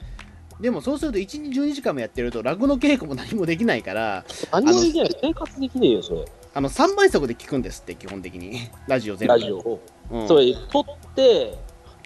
倍速再生するあのそうそうだからあのそういう倍速で再生できるなんかラジオレコーダーを買ったんでうんあのそれをずっと聞いてるんだってうんであの ーねなんか伊集院光さんの番組とかは、まあ、2倍速3倍速でい,、いけるんだけども高田文雄先生の番組だけはあの3倍速じゃ無理っていう、よくわかんねえなラジオに 詳しくないええうんっていうことを言ってたんですよ、ええ同じくシーンロールさんから私は高一からバカ力を聞き始めた深夜やめる発言は衝撃的だったがよく考えると爆笑問題スペシャルウィーク以外は取って出し録音だしあと10年ぐらいは続いてほしいああそうなんですよねうん、うんあのーそうか考えてみれば今僕正直言うと伊集院さんの番組とばカーボーイ以外はあまり聞いてないんですけど、あのそっか今から不法不毛な理論とかバナナムーンバナナムーンゴールドもあれなのかなえっ、ともう取って出しになっちゃったんだそうか生放送でやってないんだなうんちょっとそれ残ちょっとびっくりしましたねじゃあ今だから深夜番組って今生放送でやってるのってあんじゃあ伊集院さんぐらいなんか毎週確実にやるっていうのはうんそうじゃないえー、そうなんだでもちょっとそれショックですよねでもあんうんまりでもそうか伊集あの PB さんあんまラジオ聞かないからわかんないかもわかんないですけど基本的に深夜ラジオって生放送であることがやっぱり前前提なんですよねイうメーんジ的に、まず日本放送が「オールナイトニッポン」っていうのがうん全部生放送なんですようんもしかしたら今違うかもしれないけども、基本は全部生放送でやってるんで、TV うんその裏番組である、そのライバルである、ジャンクも全部生放送でやるっていうのはもう、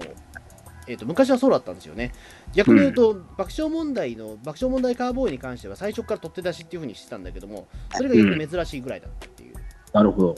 うん。他は全部生放送でやっててっていう。でもやっぱり今変わっちゃったんだなっていうのはちょっと。で、伊集院さんとかも本当に昔からね、それはもう、もともとオールナイト日本出身の方だから、まあ、うんねえー、とずっと生放送でやられてるんだろうけど、うんでももう伊集院さんも50過ぎてますからね、確かに。うんもうしいつまでも深夜番組しかもだって今は朝の番組をやってるからうん。体力的に結構大変だろうなというのは思うんですけどねそうだね。うんでは次の、えー、なるほど、そうか、平成ウルトラマンあるある、何かしら封印されがちだね、バカ野郎青年さんから。うんまあこれ、とにかくウルトラマン銀河あたりから、昔何かありまして、ウルトラの力が封印されてっていうのがちょっと続きすぎっていうことに関してですね、やっぱそう思う方はいらっしゃいますね。そうですねはい。ウルトラマン銀河とかはだっていきなりフィギュアフィギュアになってましたからねはい。で今カプセルを売売るというかいやカプセルじゃない今妖怪メダルになってるのかそうかそうですね。すげえなどんどんだから簡略化されてるわけですよねもうはい。でソフビから始まってえっ、となんかぼ途中ボールにもなりましたっけ確かボールボボールじゃーねえルかあれかえだからカプセルになって今だからメダルになってるっていううん、でこれで、あの、ジオ界っていうのを取れれば、いや、あの、言いたかったんだけど、うんやればいいじゃないですかじゃあやりゃいいじゃないですかって、ホスミさん、全然需要見てねえんだもん。見れだってジジオなんてだってしょうがないじゃんだって鬼太郎裏に裏番組だしホスミさんの家庭では2番組、あの二番組録画とかできないんですね。できないです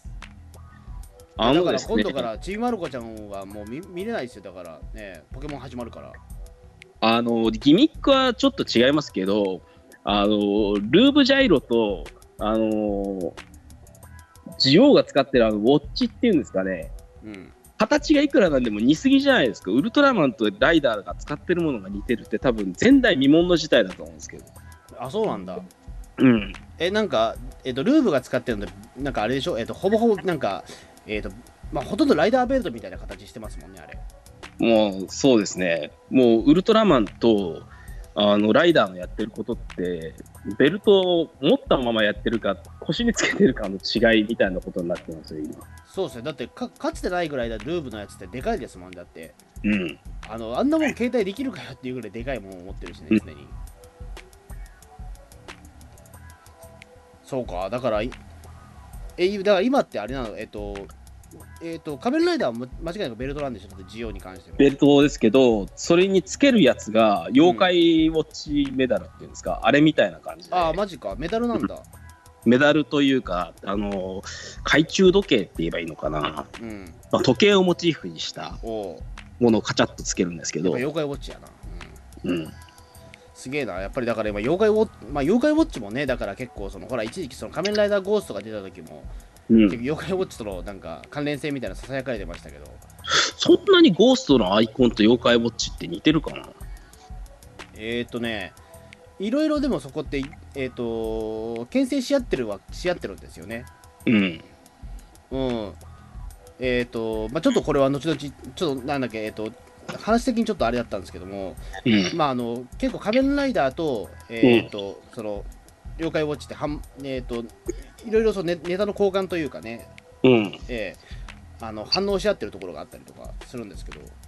今、妖怪ウォッチもさ、あのメダルって出してるんですか、まだ新作。出してますよえー、ただメダルじゃなくなってます、まあ、妖怪アークになってます今アークあの鍵型のねえっ、とちょっと豪華版のメダルみたいになってる今メダルなんだ。で今はそのメダルに関しても、まあ昔まあ、妖怪メダルというか、あのー今だからそのライトサイド、シャドウサイドっていうことになっていて、えーと両面にね、えーと、変身するんですよ、いわゆる。両面に変身。あのね、えー、と凶暴化する、なんかそのライトサイド、シャドウサイドというのがあって、ライトサイドは平和的な姿をしてるんだけども、シャドウサイドは戦闘モードになるんですよ。ほで、これを実は妖怪ウォッチの中で、えーと操作できるっていう、そのシャドウモードにさせる機能っていうのがあるんですよ。う。まあ、だ2かつらちょっの形とめん態どくさくなってますよ。うん、で今、妖怪ウォッチってメダルを使ってないですね。だから妖怪アークっていう鍵型のものになってます、今。うん。いや、ちょっとね、ネットで軽く穂積さん見てほしいんですけどね、ジオウが使ってるこのライドウォッチ、えで、ウルトラマンが使っているこのルーブジャイロ、えうん。ちょっと、ギミックは、それは丸かぶりじゃないですけど、パッと見のデザインが、もうシルエットとかが似すぎてて、僕はやばいと思うんですよ。どれどれ。え、だルーブジャイロって、あ、ルーブジャイロはだからあれですよ。ちょっと言葉で説明するの難しいんだけども、うん。えっ、ー、と、な、なんだろうな。角がぴょこって出るメダルみたいなのをカチャッとはめるじゃないですうか。ん、で真ん中にメダルが収納できて、えっとそのエクスパンダーみたいな感じで、えーとサイドをグッと上げると、うんシュイシュイシュイみたいな感じですよね、うんうんその説明でよかったのかなわかんないけ ど、えまあ、それと仮面ライダーえ中あ央こがれにそっくりじゃないいですかやばいですねそうやばいでしょこれこれだからあれでしょメダルを入れる場所が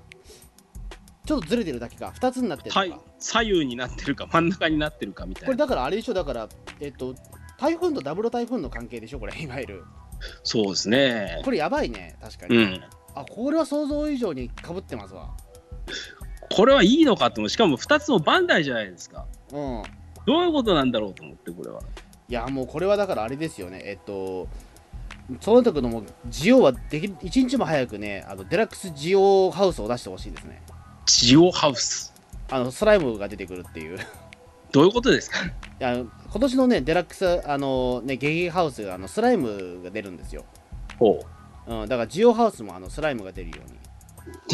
あのだからボボタンを押すとこのベルトからねスライムがデロッと出てくるようなギミックとかにしてるれ嫌ですねうん、であのすげえカーペットについてクソ怒られるっていう親がお母さんからうんであのこんなねえっとスライムなんてカーペットにつけたらもう二度と剥がせないんだからっつってで使ってるうちにどんどんスライムがね乾燥してってねなくなってくんですよああ昔のスライムおもちゃもそんな感じでしたねそうそうでしかもあのね手手そのスライムで遊んだ手を洗う時にもその洗った手でまたスライム触っちゃってなんかなんかまたちょっとベタベタになっちゃうっていうねあので切なくなるっていうまでセット小です泉小泉さんスライムおもちゃ遊び倒してますねいやだから俺スライム嫌いなんですよだからそういうこともあるから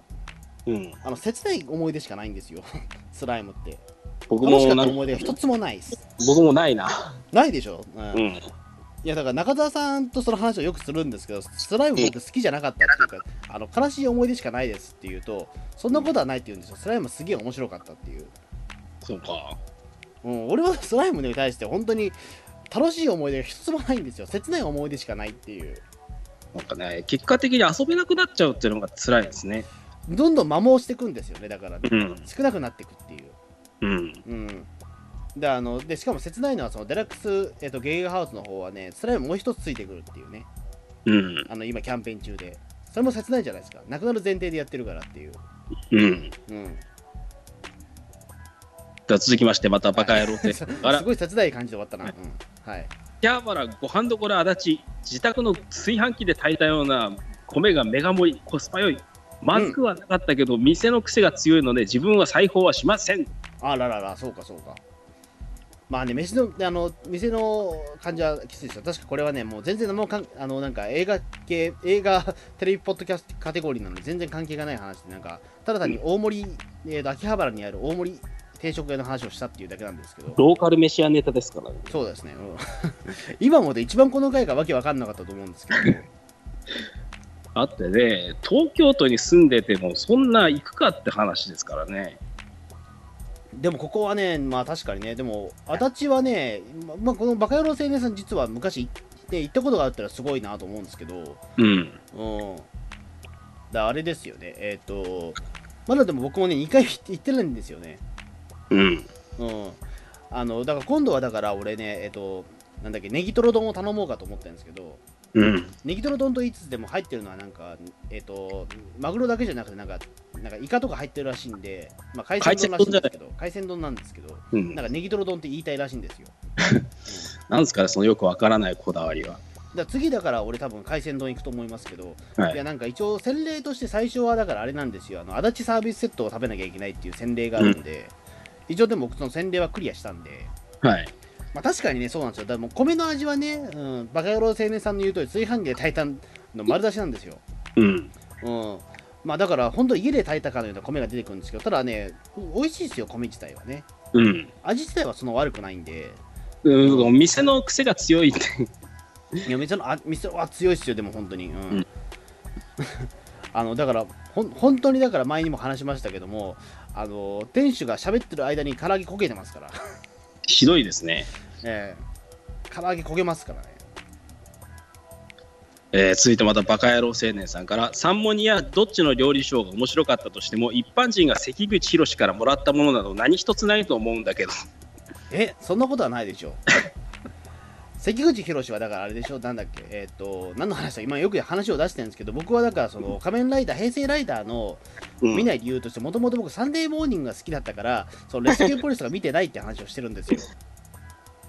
どういう子供なんだよ。いやでも多いと思うよそれはでも他にじゃあ、例えば家がいた巨人ファンだったら絶対ほらあの野球ファンだったら多分三モニなんですようん。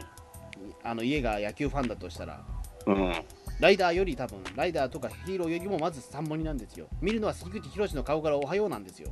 うん。うん、いそんなに穂積さんの家って野球に熱い家なんですかや全然じゃあおかしいじゃないですか。いや野球は見ないんだけどもただうちはニュース好きなんですよ 基本的にうん。あのにニュース番組がとにかく好きでうん。あの下手すりゃね、えっと、ニュース番組、まあ、まあ俺もそうなんだけどワイドショーとかねよくビデオ撮ってるんですよ、おかしいでしうん、ょい。やおかしくないですよやっぱざわやっぱ僕だから中学ぐらいの頃ちょうどミッチー・サッチー騒動があって毎日だからその、えっと、ザ・ワイドを録画してうん。帰った後にじっくり見るのが好きだったんですよそんな穂積さんみたいなテレビライフをしてる人が本当に他にいるんだったらちょっと紹介してくださいよ。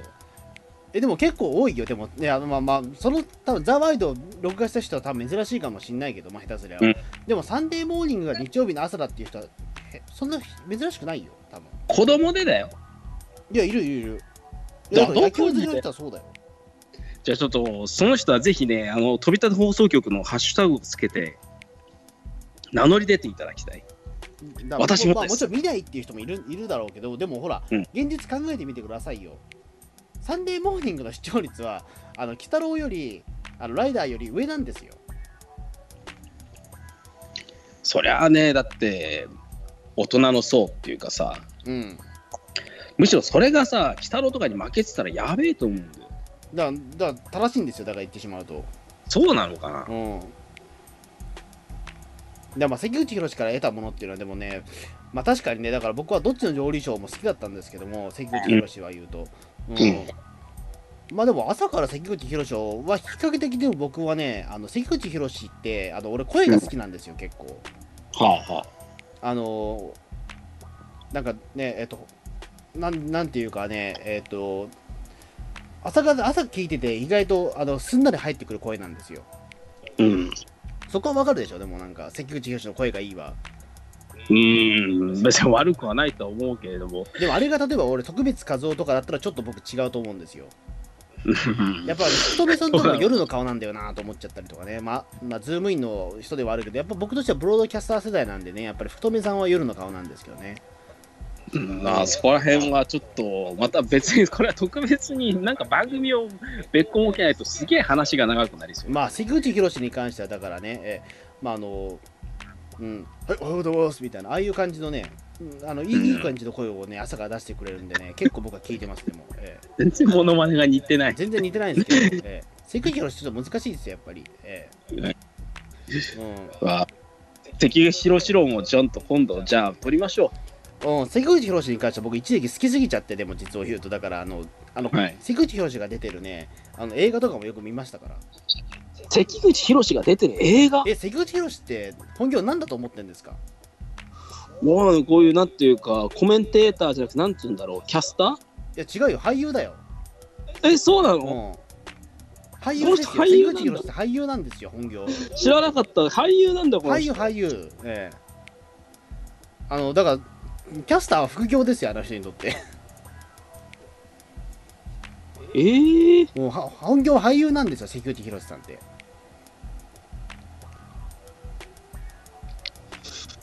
で、しかもあの人、実は二世俳優ですからね、しかも。えー、うん、で、あのー最初の頃は、だから、あんま上手くはなかった、正直言うと演技はあんま上手くないんですけど、あのうんでも結構ねその、せんスターの子供だっていうことで、えーうん社長シリーズで出てるんですよ。森重久の社長シリーズとかね。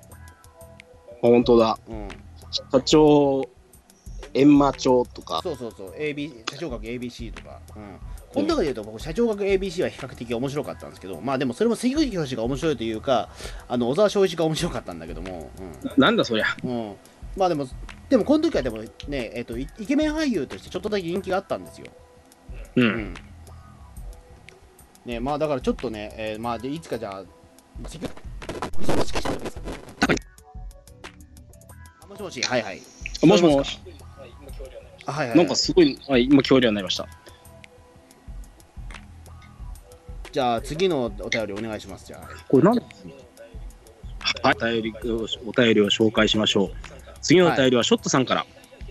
解体や限界奇あ、跡。これ、壊し屋限って読むんですよ、これ。あ、そうそう壊し屋ってうんだ。なんか僕、ツイッターで最近見かけるようになったんですけど、あの、裸足のゲンコラが、なんか流行った後に、この壊し屋ゲンコラが流行って、ゲンや、なんでゲン、ゲンじゃねえな、誰だっけ、なんとかやっちまえ、おうあ、はいはいはい。ああれね、うん。あれだって作者が流行らそうとしたんだもん、あれ。ええ。いや、壊し屋限意外と面白いんですよ。ええそうなあのの、壊し屋限って、あのー、えっ、と、あれなんですよね。えっ、と、その Amazon、えっ、と、ユナイテッド、アマあの Kindle ユナイテッドって読めるんですけど、これちょっと不思不思議な漫画ででしてね、あうんの、ま、週刊漫画タイムっていう雑誌があるんですよ、法文社で出てる。で、それの看板作品なんですけども、あの過去に1冊単行本が出ただけで、それが全部単行本になってないんですよ。なんうで、ん週刊漫画タイム、それ1冊逃すと、もう二度と見られない作品になっちゃうんですよ。えーなんですけども、ただ、それにしておくには、あまりにも面白すぎるっていうことで、あの、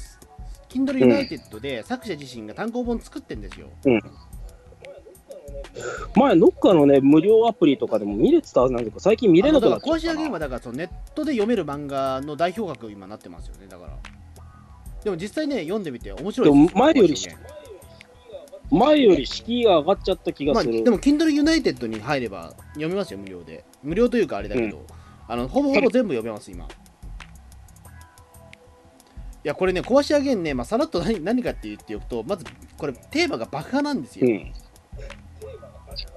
テーマあのが解体屋なんですよ解体屋でまあ、で、あのーいわゆるだからそのなんだろう、えー、と例えばブラック・ジャックが医療によって人を救うし、おいしんぼが料理によって人を救うんだったら、えー、とゲンさんは爆破によって人を救うんですよ。 ちょっと何言ってるかいやわかんなマい。ジでマジで。僕もなんかコマを見たことありますけど、なんか病院とかそれ壊第したり1話してでまよ、そ。れ。すしたええあの第だ一から話かえー、と最近はね、ちょっとこち亀化してるらしくて、どうやら。あのハートフルな話もうん含めてて、なんかあの最近爆破してくんないらしいんですけど、んやっぱり最初の頃はもう爆破のオンパレードなんですよ、どうゲンさんが爆破してくれるかっていう話になってくるんです、あののがもうメインなんですよ、基本的に。あ壊し屋ゲンはですね、今、ヤフーブックスの読み放題プレミアムに入ってるんで、これをおそらくソフトバンクユーザーや Y モバイルユーザーはお乗りたやったねい放題ですね。うん、あのよも第第一あの初期の話は本当面白いです。あのだからね、最初はだから、俺、これ、ゴルゴ13ぐらいのハードボイルド作品なんですよ。どこがだよい。や、マジでマジで。いや、今はこち亀化しちゃってんだけど、最初はだから、その、えっと、美人の女ブローカーみたいなやつがいて、そいつが、あの、仕事を持ってくんですよ。源さん頼みたい仕事があるんでいいっつって。うんうん。ね、あのでバカバカの仕事がいっつってそでそれなんか、えーなんだっけなえっ、とそのそのいわゆるその病院の話も結局だからそのね病院破壊された病院の人はなんかその悪徳業者で結果的にだからそれは偽装工事か何かで、あのうん他の目的があるんだけどもただその人が悪人なんで、もう源さんが独自で爆破させちゃうっていう話なんですよ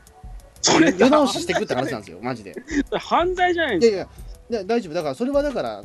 ちゃんと法の法も全部介護くるんですよか。おううん、だから本当にどう源さんが爆破してくれるかっていうことに焦点が置かれてるんですよ。で中にはだからその雪崩を引き起こすためにその、ね、葉っぱ使ったりとか爆弾使ったりとか犯罪だとい思うやんだよ全然全然いやだからそれ全部法律のもと行われてるっていう本当かよであとなんかその近所の池池がなんか汚染されてるからそれを源さん助けてください、じゃあ爆破だってことになっていやマジでマジでそういう話なんですよ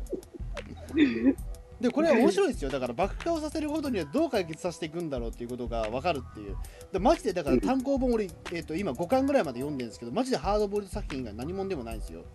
うんで途中でなんかねあの新しいキャラクターもどんどん出てきてあの引き屋とか出てきますからね、え何が出てくえる引引き屋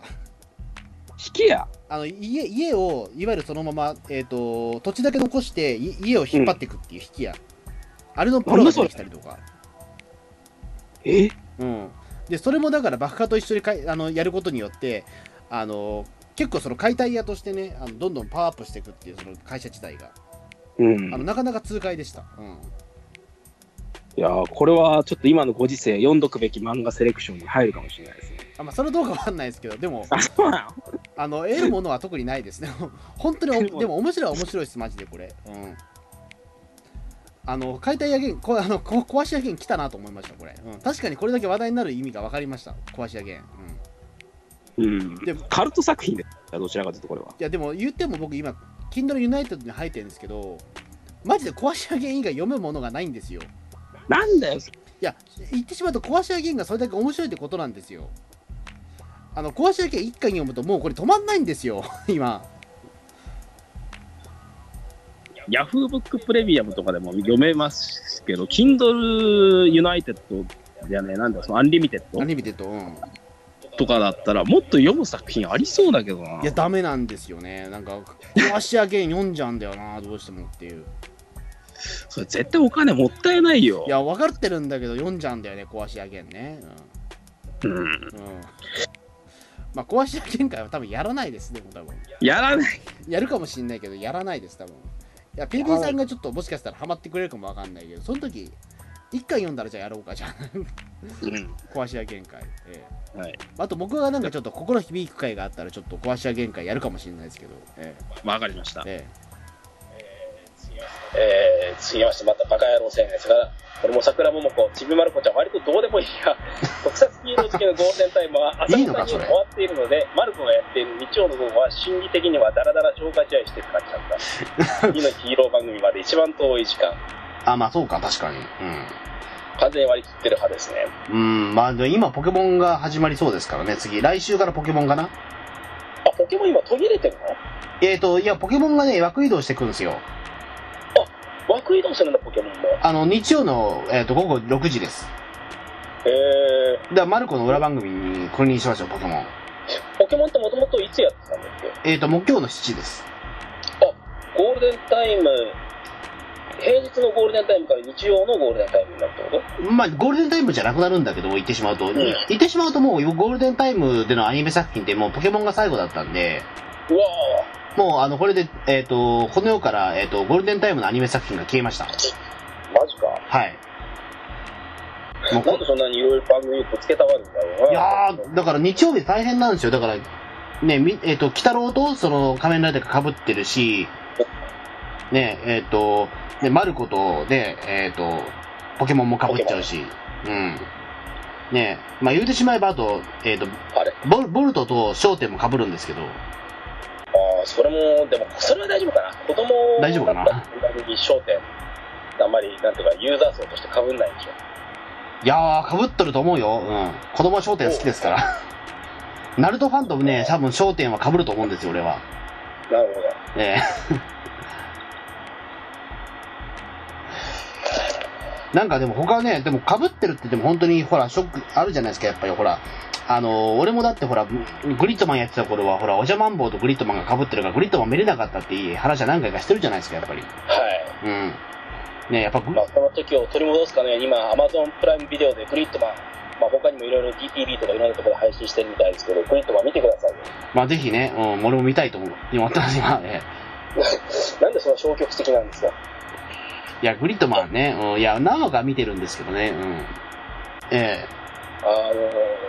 昔の時を取り戻すような感覚で見てください、ね。まあわかりました。じゃあ見ておきます。ええはいじゃあ続きまして、はい。あ。アスラーさんから、はい。えー、いけない桜桃子先生の話より PP さんの話から、穂積さんの番組で各パーソナリティがほのめかしているブラック穂積の片鱗が見えたことが気になってしまった。そう、僕はね、ここでブラック穂積に登場してほしかったんですよ。誰ですか、それ。 誰だよ、それ。だから穂積さんは、あの、桜桃子さんの訃報にあたって、あの、ちびまる子ちゃんの、これから、あの、まともに見れない。いや、まとも見れないっすよ。やっぱでも確かにそれはもね。う、笑っていたじゃないいでや、すか。払ってないですよ、だから。笑ってたよ。でもほら、でも正直なこと言うともう、本当にだから、ちいまる子ちゃんね、まあ、ポケモンの裏番組になっちゃうっていうことが、ちょっとかわいそうすぎますよ、だから、ある種ねうん。だって、この前もだから、その、なんだっけ、えっ、と、ちびまる子ちゃんの、その、ね、桜桃子さんツイートで、えっ、と、ま、まる子ちゃんのその映画もやってたし、はい。見てたけど、やっぱりね、どうしても頭ちらついちゃうもんね、やっぱり。うん。うん。で、特にだからそれは、まあもちろんだから、えーなんだっけ、まあおじゃる丸の作者が自殺しちゃったりとか、うん。えっ、と、まあ、クレヨンしんちゃんの作者が、まあ、登山中の事故で死んじゃったりみたいな悲しいこともあったんだけども、ただ、ちーばろくちゃんって作者自身じゃないですか、やっぱり。うん、だから、これからは死人が出てくるアニメだわ、ははとか言っいやいて、や、そんなことは言ってないですけどね。やってたよ、小泉さんはもう、笑って、笑いやいや、分かってないっすよ。笑ってるんですよ、小泉さんは、桜桃子さんが死んだことになって。いや、なんか切ないなと思って、ちょっと。切なくてなんで笑うんだよいや、なんかね、なでもこういうことなかなかないじゃないですか、やっぱり、ほら。まあねうん。で、しかもだって、まだだって、わ、若いし、まだだって、肉親まだ、その、ご両親生きてんですよ、だって、桜桃子さんって確か。あそうなのうん。あらだ本当にだからちょっとね、なんかかなかな、悲しいことですよ、だから言ってしまうと。うわ言葉が軽いなえ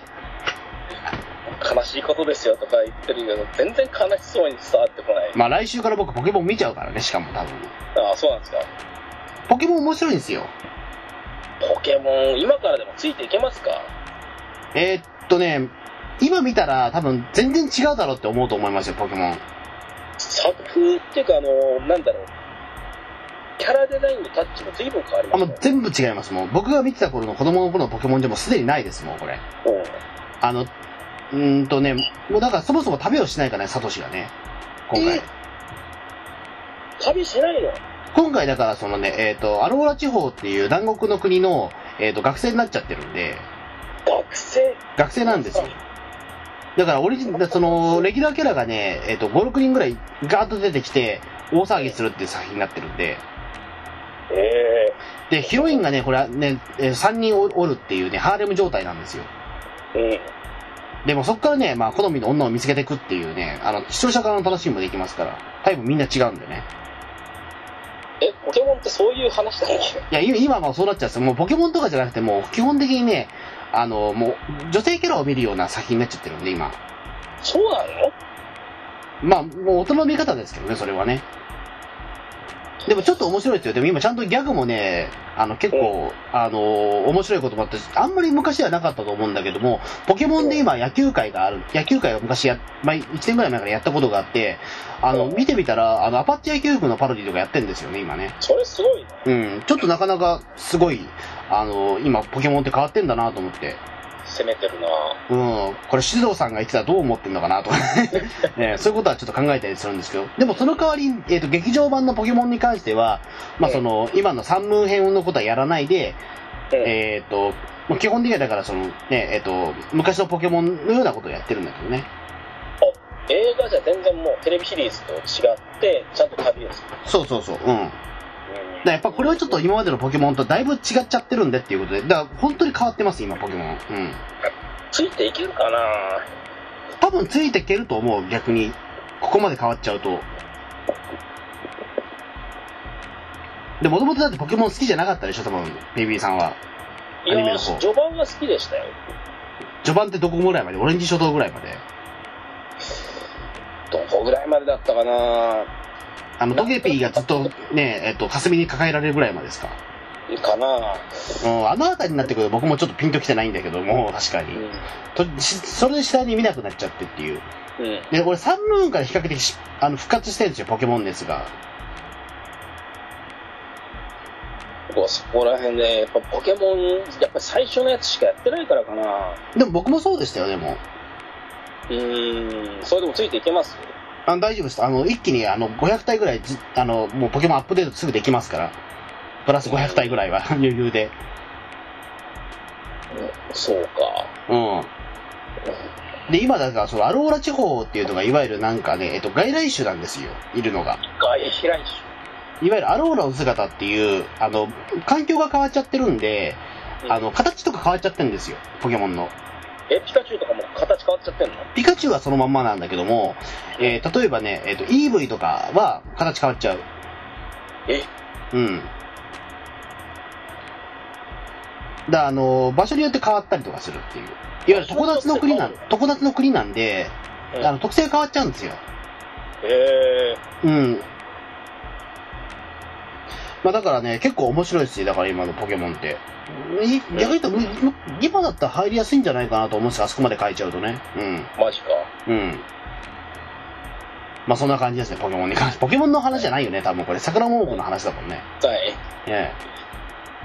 えー次は01さんからよう,、えーようやく本日より地元でもカメラを止めるな上映平日昼だというのにすごい並んでえ。